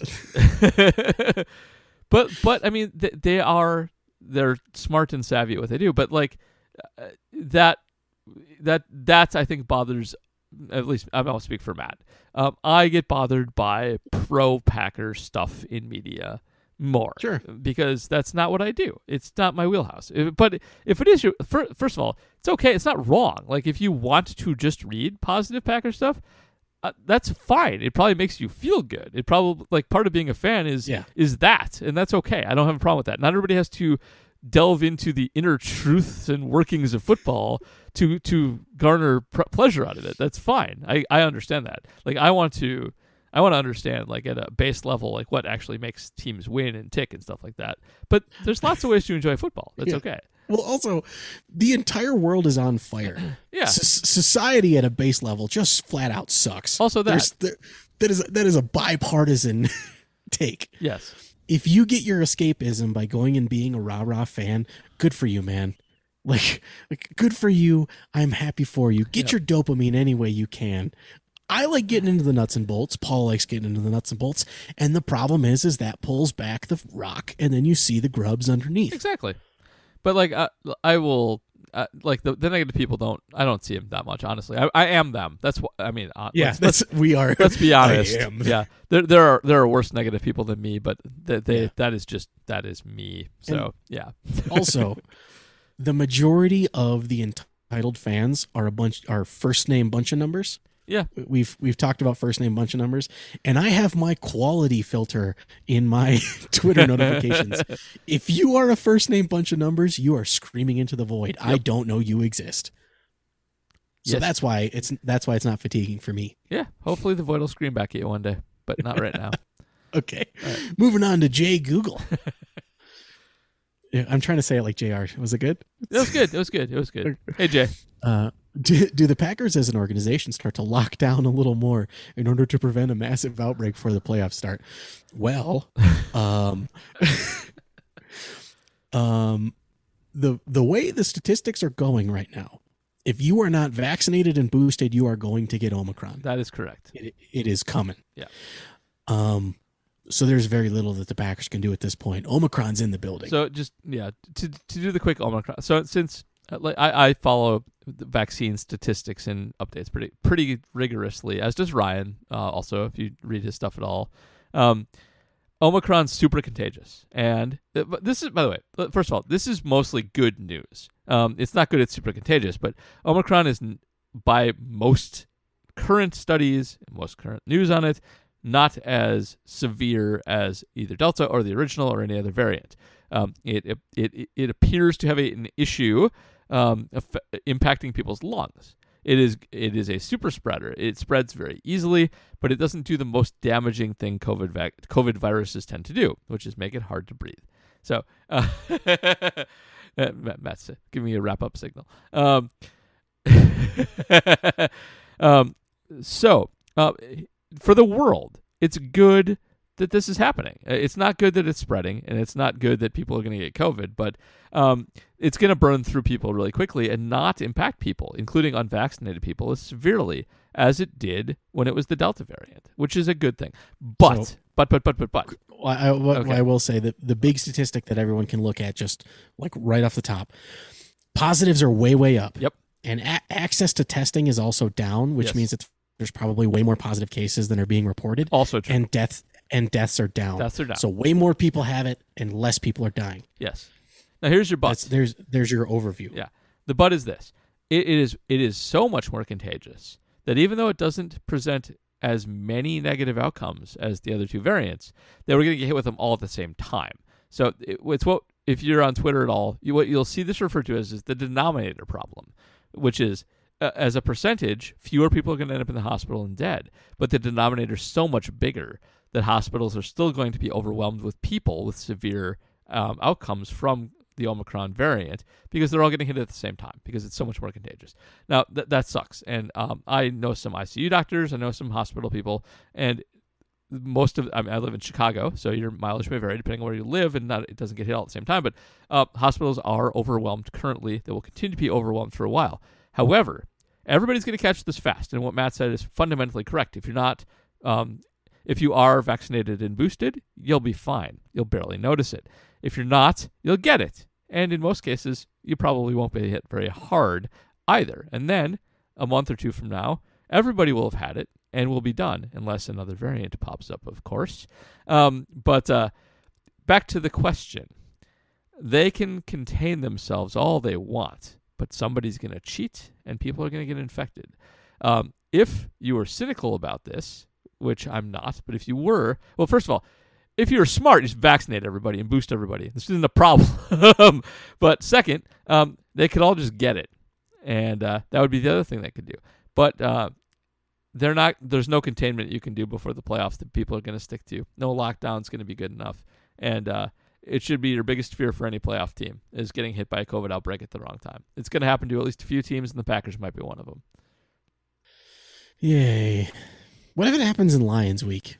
What, what if what if the Packers have forty people on like like on COVID list? That would be great, Lions week. honestly. For, from from, Okay. a, from a football perspective only, that would be very helpful towards winning a Super Bowl.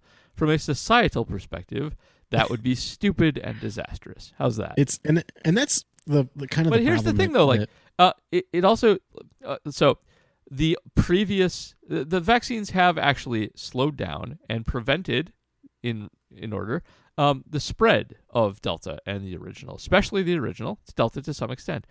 Uh, being vaccinated, uh, well, let's be clear, does not slow down Omicron. You can get it if you, even if you um, aren't symptomatic. If you can get a test and you've been around Omicron people, you may have the Omicron variant, and it might not have impact you at all.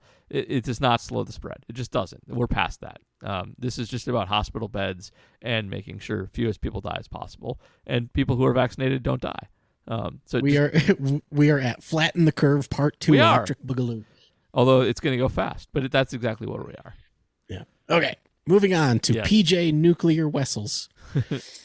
There's a I, I I've always wanted to squeeze the Star Trek reference in there for Tex. Nu- nuclear Wessels. Yeah. Okay. Uh, It's from it's from Star Trek Four, and uh, is what Chekov says when they encounter. Yes. Yeah. uh, Okay. And remember, the even numbered Star Treks are the good ones. That's correct. So, okay. Uh, you can pick two for the playoffs Za'Darius Jaire, Bakhtiari, competent special teams. Do your picks change if the Packers play in wild card weekend? No. Um, my picks are Za'Darius and special teams. So Darius, really? Yes. We have no one at outside linebacker.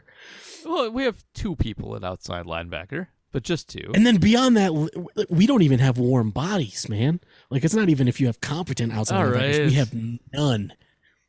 Uh, I I think I I love I love Jaire. So Jaire- is a sh- is a game changer. yeah. However, they can survive without him. They have. Wait, wait, wait, wait, wait. their- What were? You, I'm sorry. I may be focused on Za'Darius too much. Did you say Bakhtiari and Za'Darius? No, I said special teams. Oh, you just okay. I said Za'Darius and special teams. Those are my two options. My two picks. All right. No, that's not. You're no. Um, I disagree with Matt. Uh, okay, go ahead. Go ahead. That's fine. Uh, I, I I go Jaire and, and special teams because um I, I can I can fix outside linebackers with with scheme and and garbage, but Jaire's yeah Jaire's more important. He's The- second. well, the, the corners the are more important. is- But the problem is, eventually, you're gonna run out of bodies. You're like you're gonna go against a team like the Browns, who spend the end of the second quarter chewing up clock, and then your defense comes out in the second half still tired, and then they they you can't rotate people in and out. There's not enough depth on the defense. That's why I picked Za'Darius.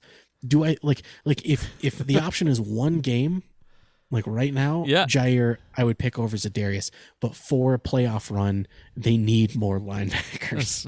All right, I I'll take a lockdown a completely lockdown secondary any day of the week. All right, fair this enough. is see this question is ruined by special teams, which shouldn't be this bad. we should have two of the other. Uh, we we also, I we love both I love how we're we're both just like who gives a shit shit about Bakhtiari. Yeah. Well, I think that's the one we agree on is Bakhtiari is not the answer. They can deal without Bakhtiari, which is They insane. can and have. Yep. We can we can deal without the best left tackle in football. Well, they were on their fourth left tackle in the Browns. I game. know it's crazy. A lot has changed since the blind side.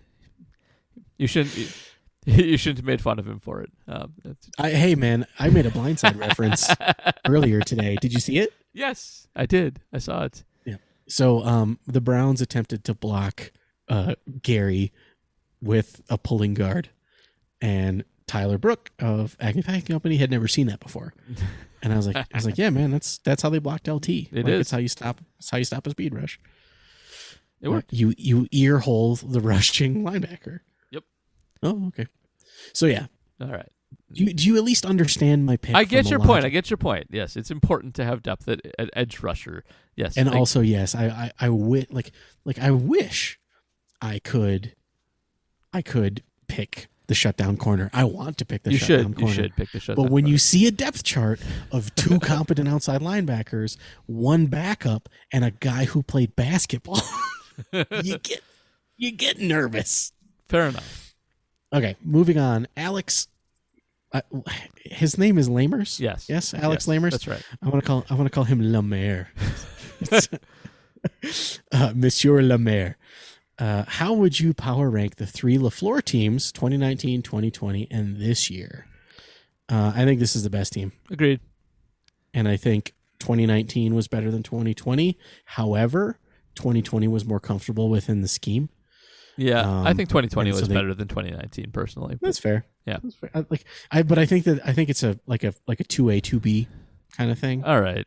Fair enough. Fairly close. Uh, Rodgers' season was better in 2020, and the defense was roughly equivalent. That's kind of where I'm going there. there you go. that right. works. All right. Uh, Doctor Hillbilly. One of my favorites. As Bakhtiari's return timeline becomes less clear over time, I'm wondering if there's a point at which it's simply too late to work him in. Can Aaron Rodgers' favorite all pro left tackle start a playoff game without any live game reps? I'm terrified um, of a rusty Bakhtiari. Yep. Um, so the answer is that it is difficult for offensive linemen to come in with very little practice. Not so much because they forget how to play offensive line or need work working at the rust at their position, but because chemistry between them and other linemen is so important. And realizing who's getting passed off to you and when you need to go to certain spots because the guy next to you didn't do something right or did something extra right and you need to go do something else is very, very, very, very tricky. Um, it, it's you if you understand the scheme well and you're a, a long time veteran like Bakhtiari's, it's easier. Um, and it would be easier. So here's the thing: if they had the rest of their normal offensive line, I actually think he could step in pretty easily. But this is going to be a line full of compl- just chaos from Bakhtiari's perspective. Uh, all different people doing all different things with schemes protecting some of them and not some of them. Um, and uh, just understanding what he specifically has to do would be very, very, very difficult um, in this scenario. So yeah, it's hard, and he, putting him in there with no actual live gameplay would be dangerous. Matt nodded. Yes. Yes. Sorry, my, my son is back to doing his blood curdling scream. Indeed. Brian Polakowski. Talk to me about how important was Mercilus. He it appears the defense slide started after he went down. Hey Paul, what was I just talking yeah, about? pretty important. Whitney Mercilus was very good while he was here. An excellent backup, by all accounts, a good tutor of the game, and uh, really kills their depth when he's not there. So yeah, See, and I, I wouldn't even necessarily call him a backup. I would call him like a rotational yeah, player. that's fine. That's fair. You're Like, right. Yeah. So more, we need more outside linebackers, especially like the Packers don't run a true 3 4. They don't run a true 4 3, but they still use linebackers in the same way that a 3 4 traditionally does. do. And you you need more linebackers than you know what to do with. And right now they have three. Yeah, it's really a shame that he got hurt. Um, he was a he was a perfect veteran presence guy who was great in in a limited sample in in a you know keeping him for what he does, keeping him out, let the young guys play when he he wasn't needed, and a wise player too. So, uh, yeah, very important. A big loss for sure. Oh man, I don't want to ask this question.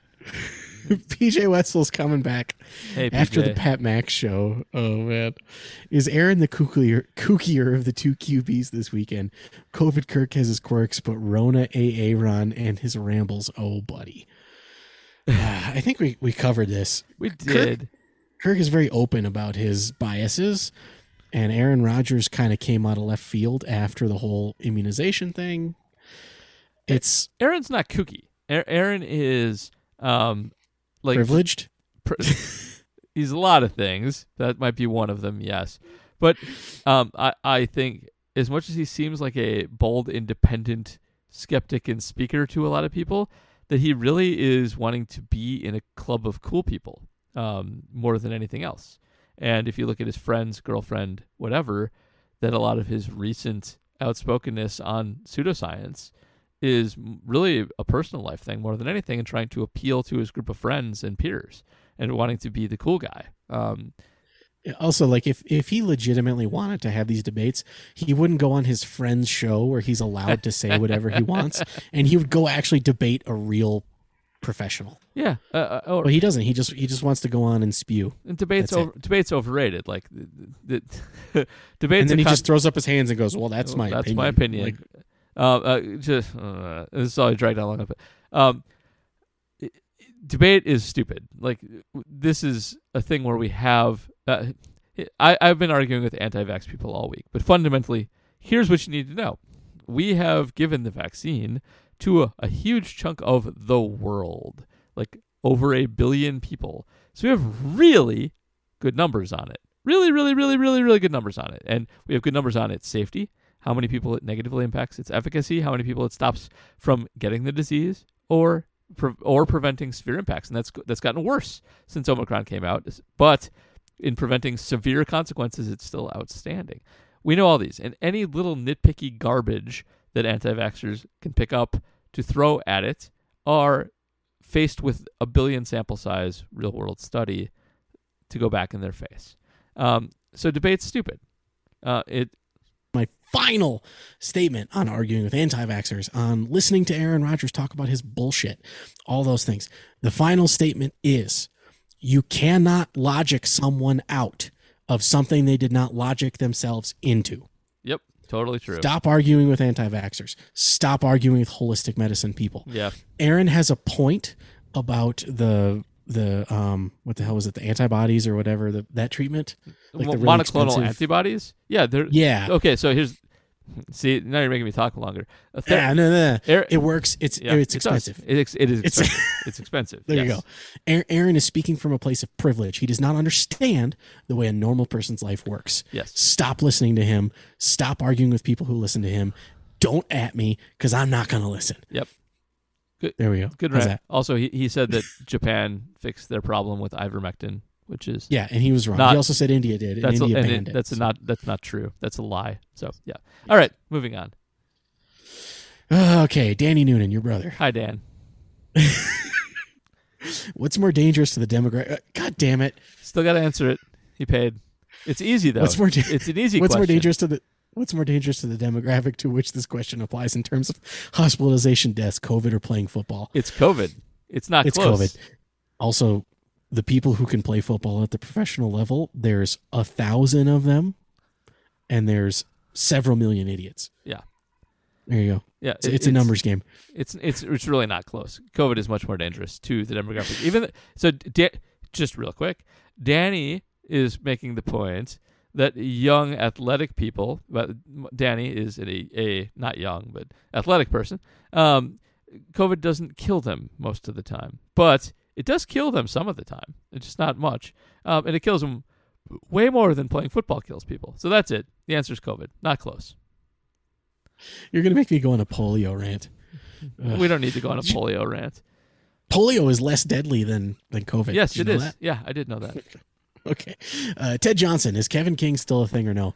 Uh, Kevin King has been playing the star position for some reason.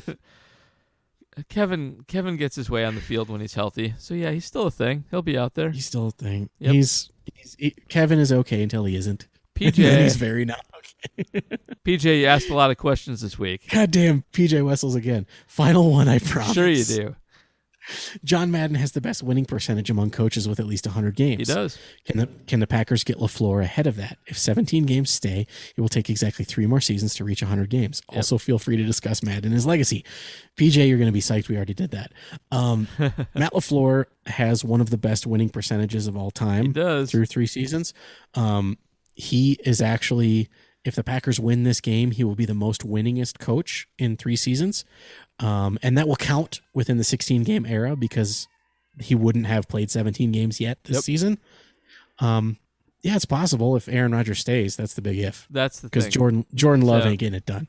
he uh, he's he's probably not going to do it because um, his best hope is that that sample size. If he can do it at 100 games, but he has to he has to double his win total um, to get to 100 games. Um, uh, well, to add to get to Madden's win percentage at 100 games, he needs to double his win total. He can actually lose quite a few more times than he has lost so far, um, but it's going to be tough with a new quarterback, and that's the problem. That's why it's hard, is because um, i- unless you get a guy in the prime of his career that's an all-time great quarterback for the you know your your whole tenure, it doesn't work out that way for you.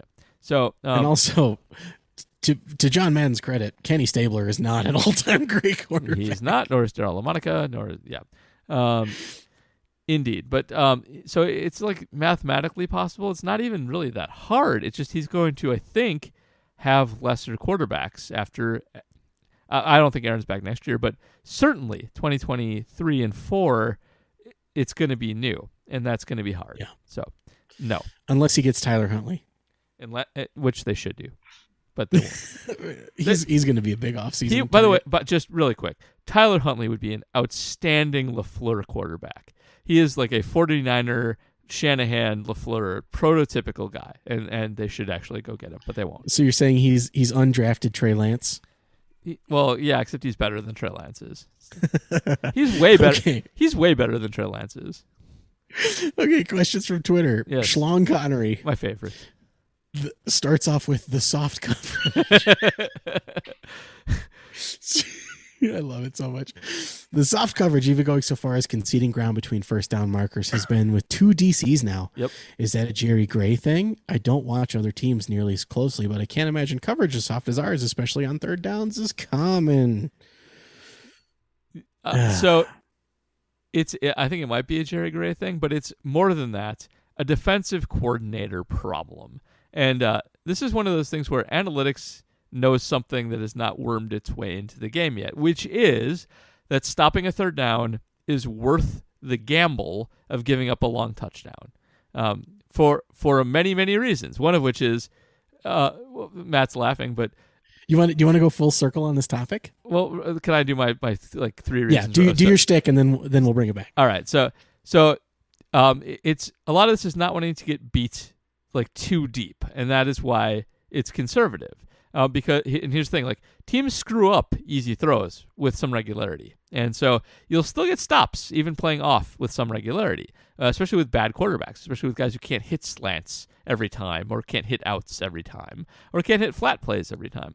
Um, but aside from that, um, te- uh, defensive coordinators, head coaches don't like daring people to throw deep on third down, especially because it makes them look stupid.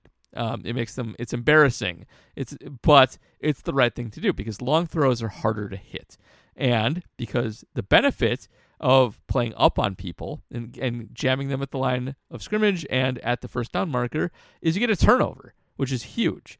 Um, this is one of those things that where the the the the detriment, the, the bad outcome is embarrassing, and just getting a third down stop isn't. Uh, it's not a big film thing. It's not something that shows up. So th- that's why this happens, not just to the Packers, but to a lot of defensive coordinators, and it is wrong.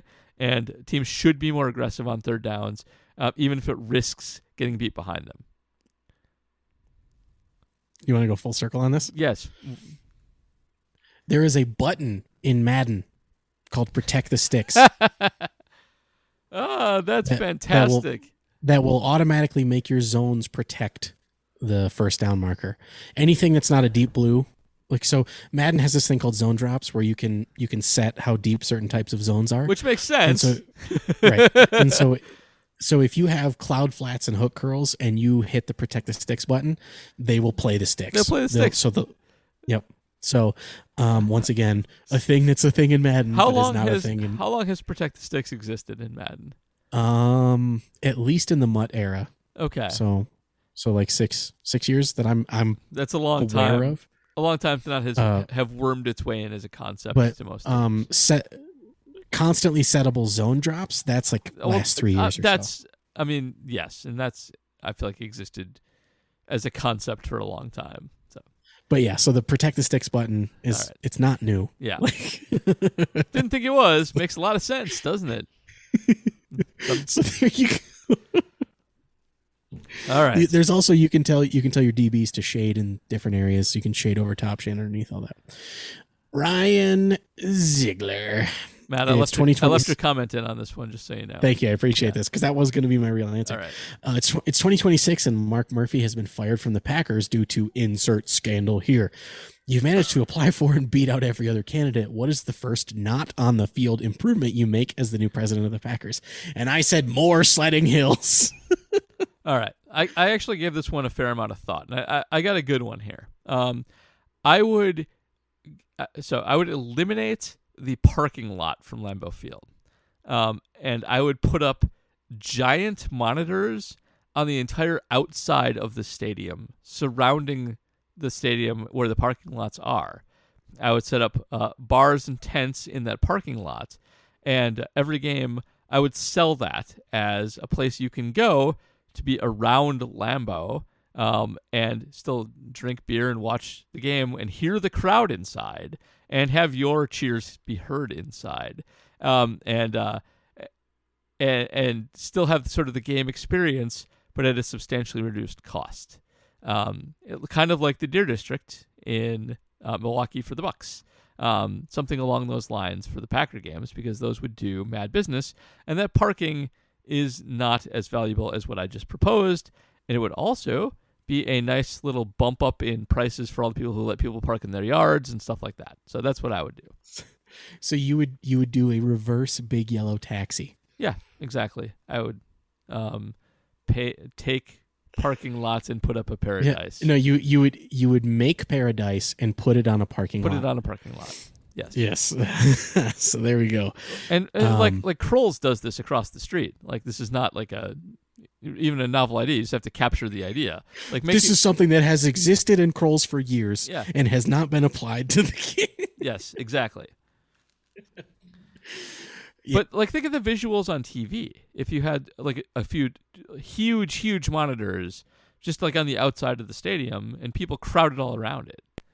It, it would be like the World Cup, right? Like Yeah. like when they show these like like crazy standing room only venues. Exactly. Yeah, like yeah, that would be great. It would be awesome. Uh, Jeff Arnold, is this team better, worse, or about the same as last year's Packers? Um, cloud cloud with snow. What? Oh, that's someone's name. Yeah. Okay, never mind. Uh, uh, I think we already talked We about that did, with the but- ra- ranking. So I think they're better, Yeah. but but not not as much better as maybe you think. yeah, they're they're better. They're demonstrably better, Yeah. but not massively. Right. Yeah. There we go. Okay. Um P okay. PJ's Equanimeous St. Brown Stan account. Flag of Sweden. Yes. What happened to all gas, no effing brakes? uh I don't know. Yeah. I, I, I think some of the onus goes on Rodgers because he checks out of a lot of plays. he does. Um that's so that's that's my answer. I think it's They- I think it's But they do get too conservative sometimes, and some of that is definitely LaFleur too. LaFleur is definitely the pro running person when they're up by a good amount. So, eh, it's not great. They should change that. Don't know. Oh my god, there are so many more questions. Well, let's. I- hear you. You read the next one, and I will edit some of the other ones. Okay. Um Well, is the fact that the let's do Wait, no. let's do lightning round. We got like ten left. Let's- Let's, just go quick, Okay. quick answers, like ten seconds. Is the fact that okay, uh, David Erickson is the fact that the DBs are playing soft coverage a result of the depleted defensive line, or just why? I think we already talked about that. Um, why is there no good reason to use Dillon more than it is to grind the clock? Is it because you don't want to take the ball out of 12's hands? Yes. yes. There you, there you go. So, Um, Matt, Mattingly's sideburns. The Packers are one of the slowest paced teams in multiple metrics. Why does Matt find it necessary to change their play to burn clock? Because I don't know. because running's what you do. And he likes running. Matt's a, like the Packers pass a lot in situation neutral plays, but they go heavy run on burn clock time, uh, and they they do it too early. They need to wait to do burn clock till later. Um, it, it's a it, analytics fault of the team. It's a philosophical thing of the Shanny offense. That's my ten seconds. Matt, anything different? Okay. Uh, was it more rushing performance by the? or, Okay, was the worst rushing performance by the defense since the 2019 NFC Championship game? Also, has his team turned into the 2019 with better quarterback play? Um, that was one of the worst rushing performances I've yeah. ever seen. First answer is yeah. That was that was the worst rushing performance since then. That's correct. Second question. Um, uh, no, no, they're better on No. defense than 2019. Yeah. Yeah.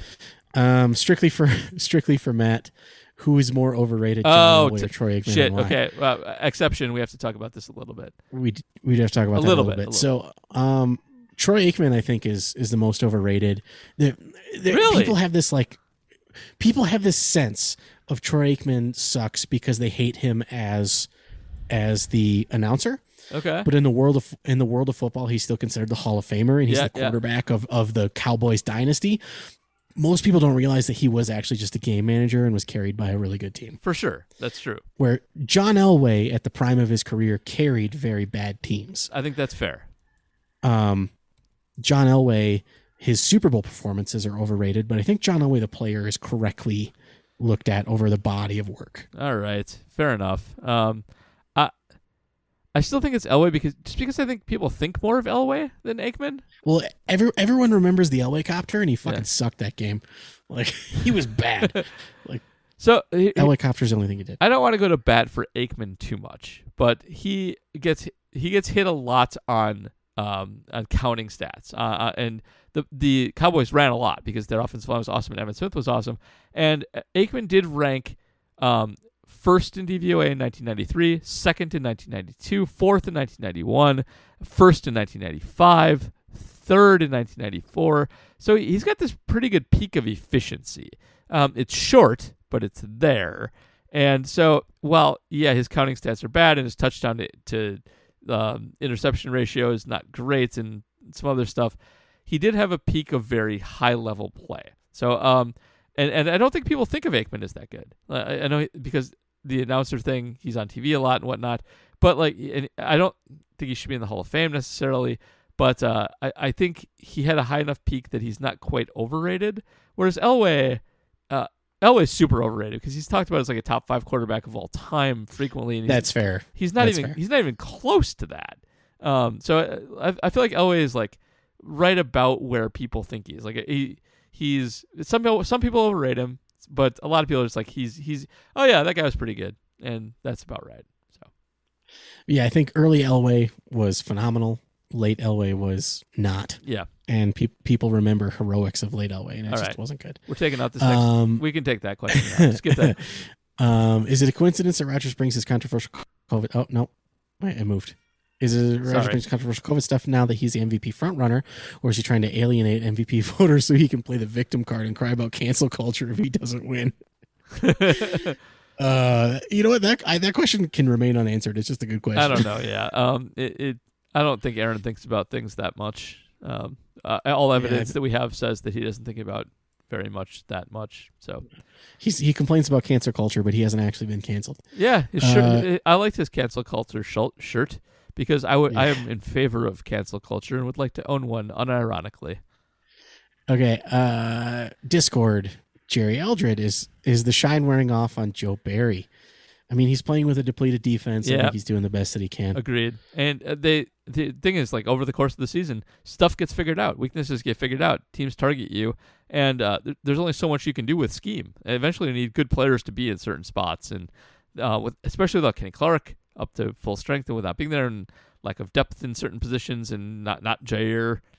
It gets harder. So, so I still think he's done a better job than Mike Pettin, where they were embarrassed on plays routinely, and at least they're still forcing turnovers on quarterbacks who throw you turnover balls. So, um, he, he hasn't been as good, but he's got a lot of good excuses. So, yeah.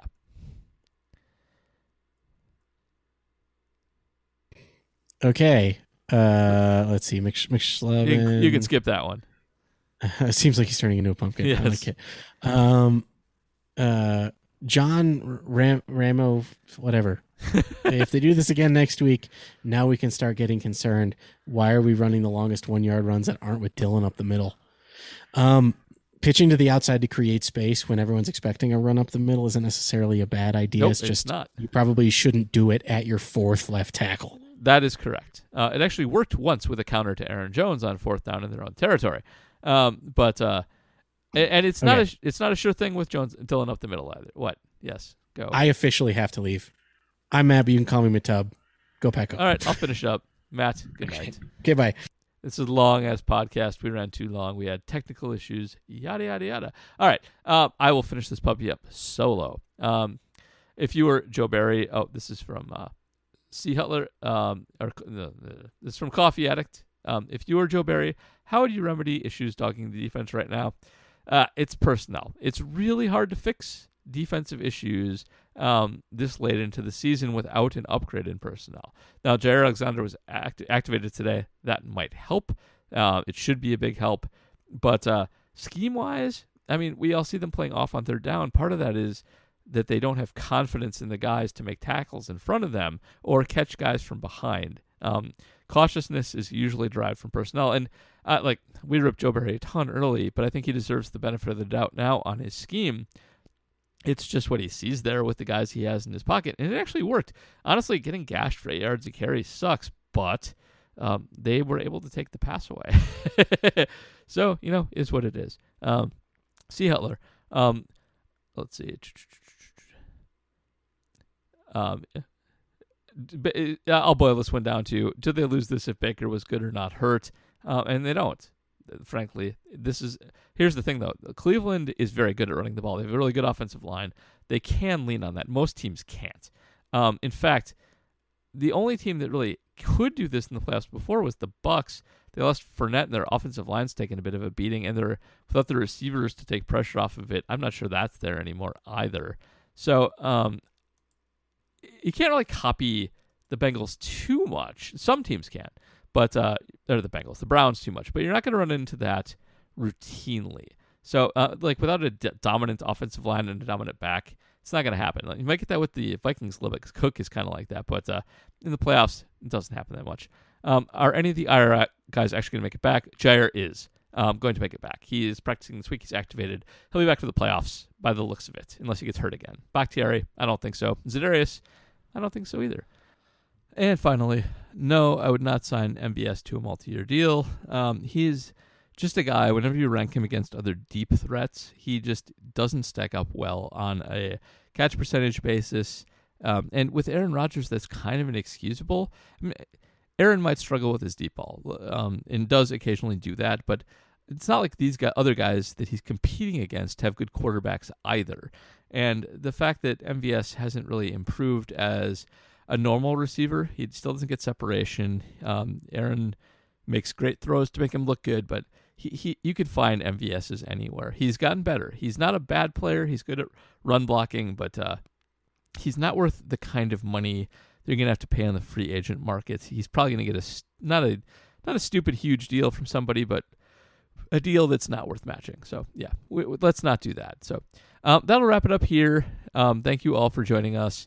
Uh, Matt left, so I'll do plugs myself.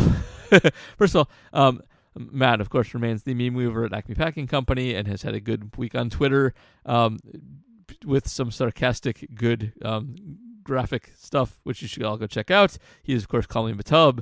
Um, I have my uh, my column on the Browns game up at Shepherd Express. Uh, you can go read that, and I'm going to have something up shortly on DVOA and what the Packers can expect to have happen to them in the playoffs based on their underlying metrics shortly. Not and, and without trying to be a big downer. Like, um, here's the thing: I have thought for a long time that the Packers' underlying talent will catch up to their record when Alexander and Bakhtiari and Za'Darius Smith get back. Um, they've they have an avenue to upgrade their underlying talent and and be a team that actually is worthy of the one seed once the playoffs roll around. Um, with Jaire Alexander might be enough for that to happen but it's a closer call now. And there are definitely problems that have been exploited with this team lately that are captured by underlying metrics. So uh, look for that lately. It's not meant to be a downer, it's meant to be a reality check. And uh, like I said, there are ways the Packers can combat it. And um, there still should be considered a favorite for the Super Bowl. So um, that'll do it for us. Uh, we'll be back um, next week in the new year. Uh, with a wrap up of this game. Hopefully it goes well. Plus the Detroit Lions have the mini pod on uh, Friday, um, hopefully, knock on wood, uh, going over the, the Vikings in more detail. They're annoying to talk about, to say the least. And uh, that'll do it for us here. So thanks for joining us. Talk again next week.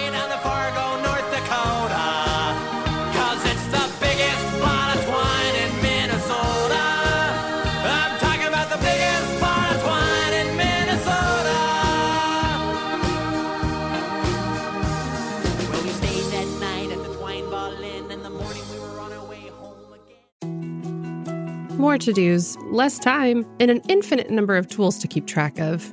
Sometimes doing business has never felt harder, but you don't need a miracle to hit your goals. You can just use HubSpot because their all in one customer platform can make growing your business infinitely easier. Imagine this high quality leads, fast closing deals, wildly happy customers, and more benchmark breaking quarters. It's not a miracle, it's HubSpot. Visit HubSpot.com to get started today.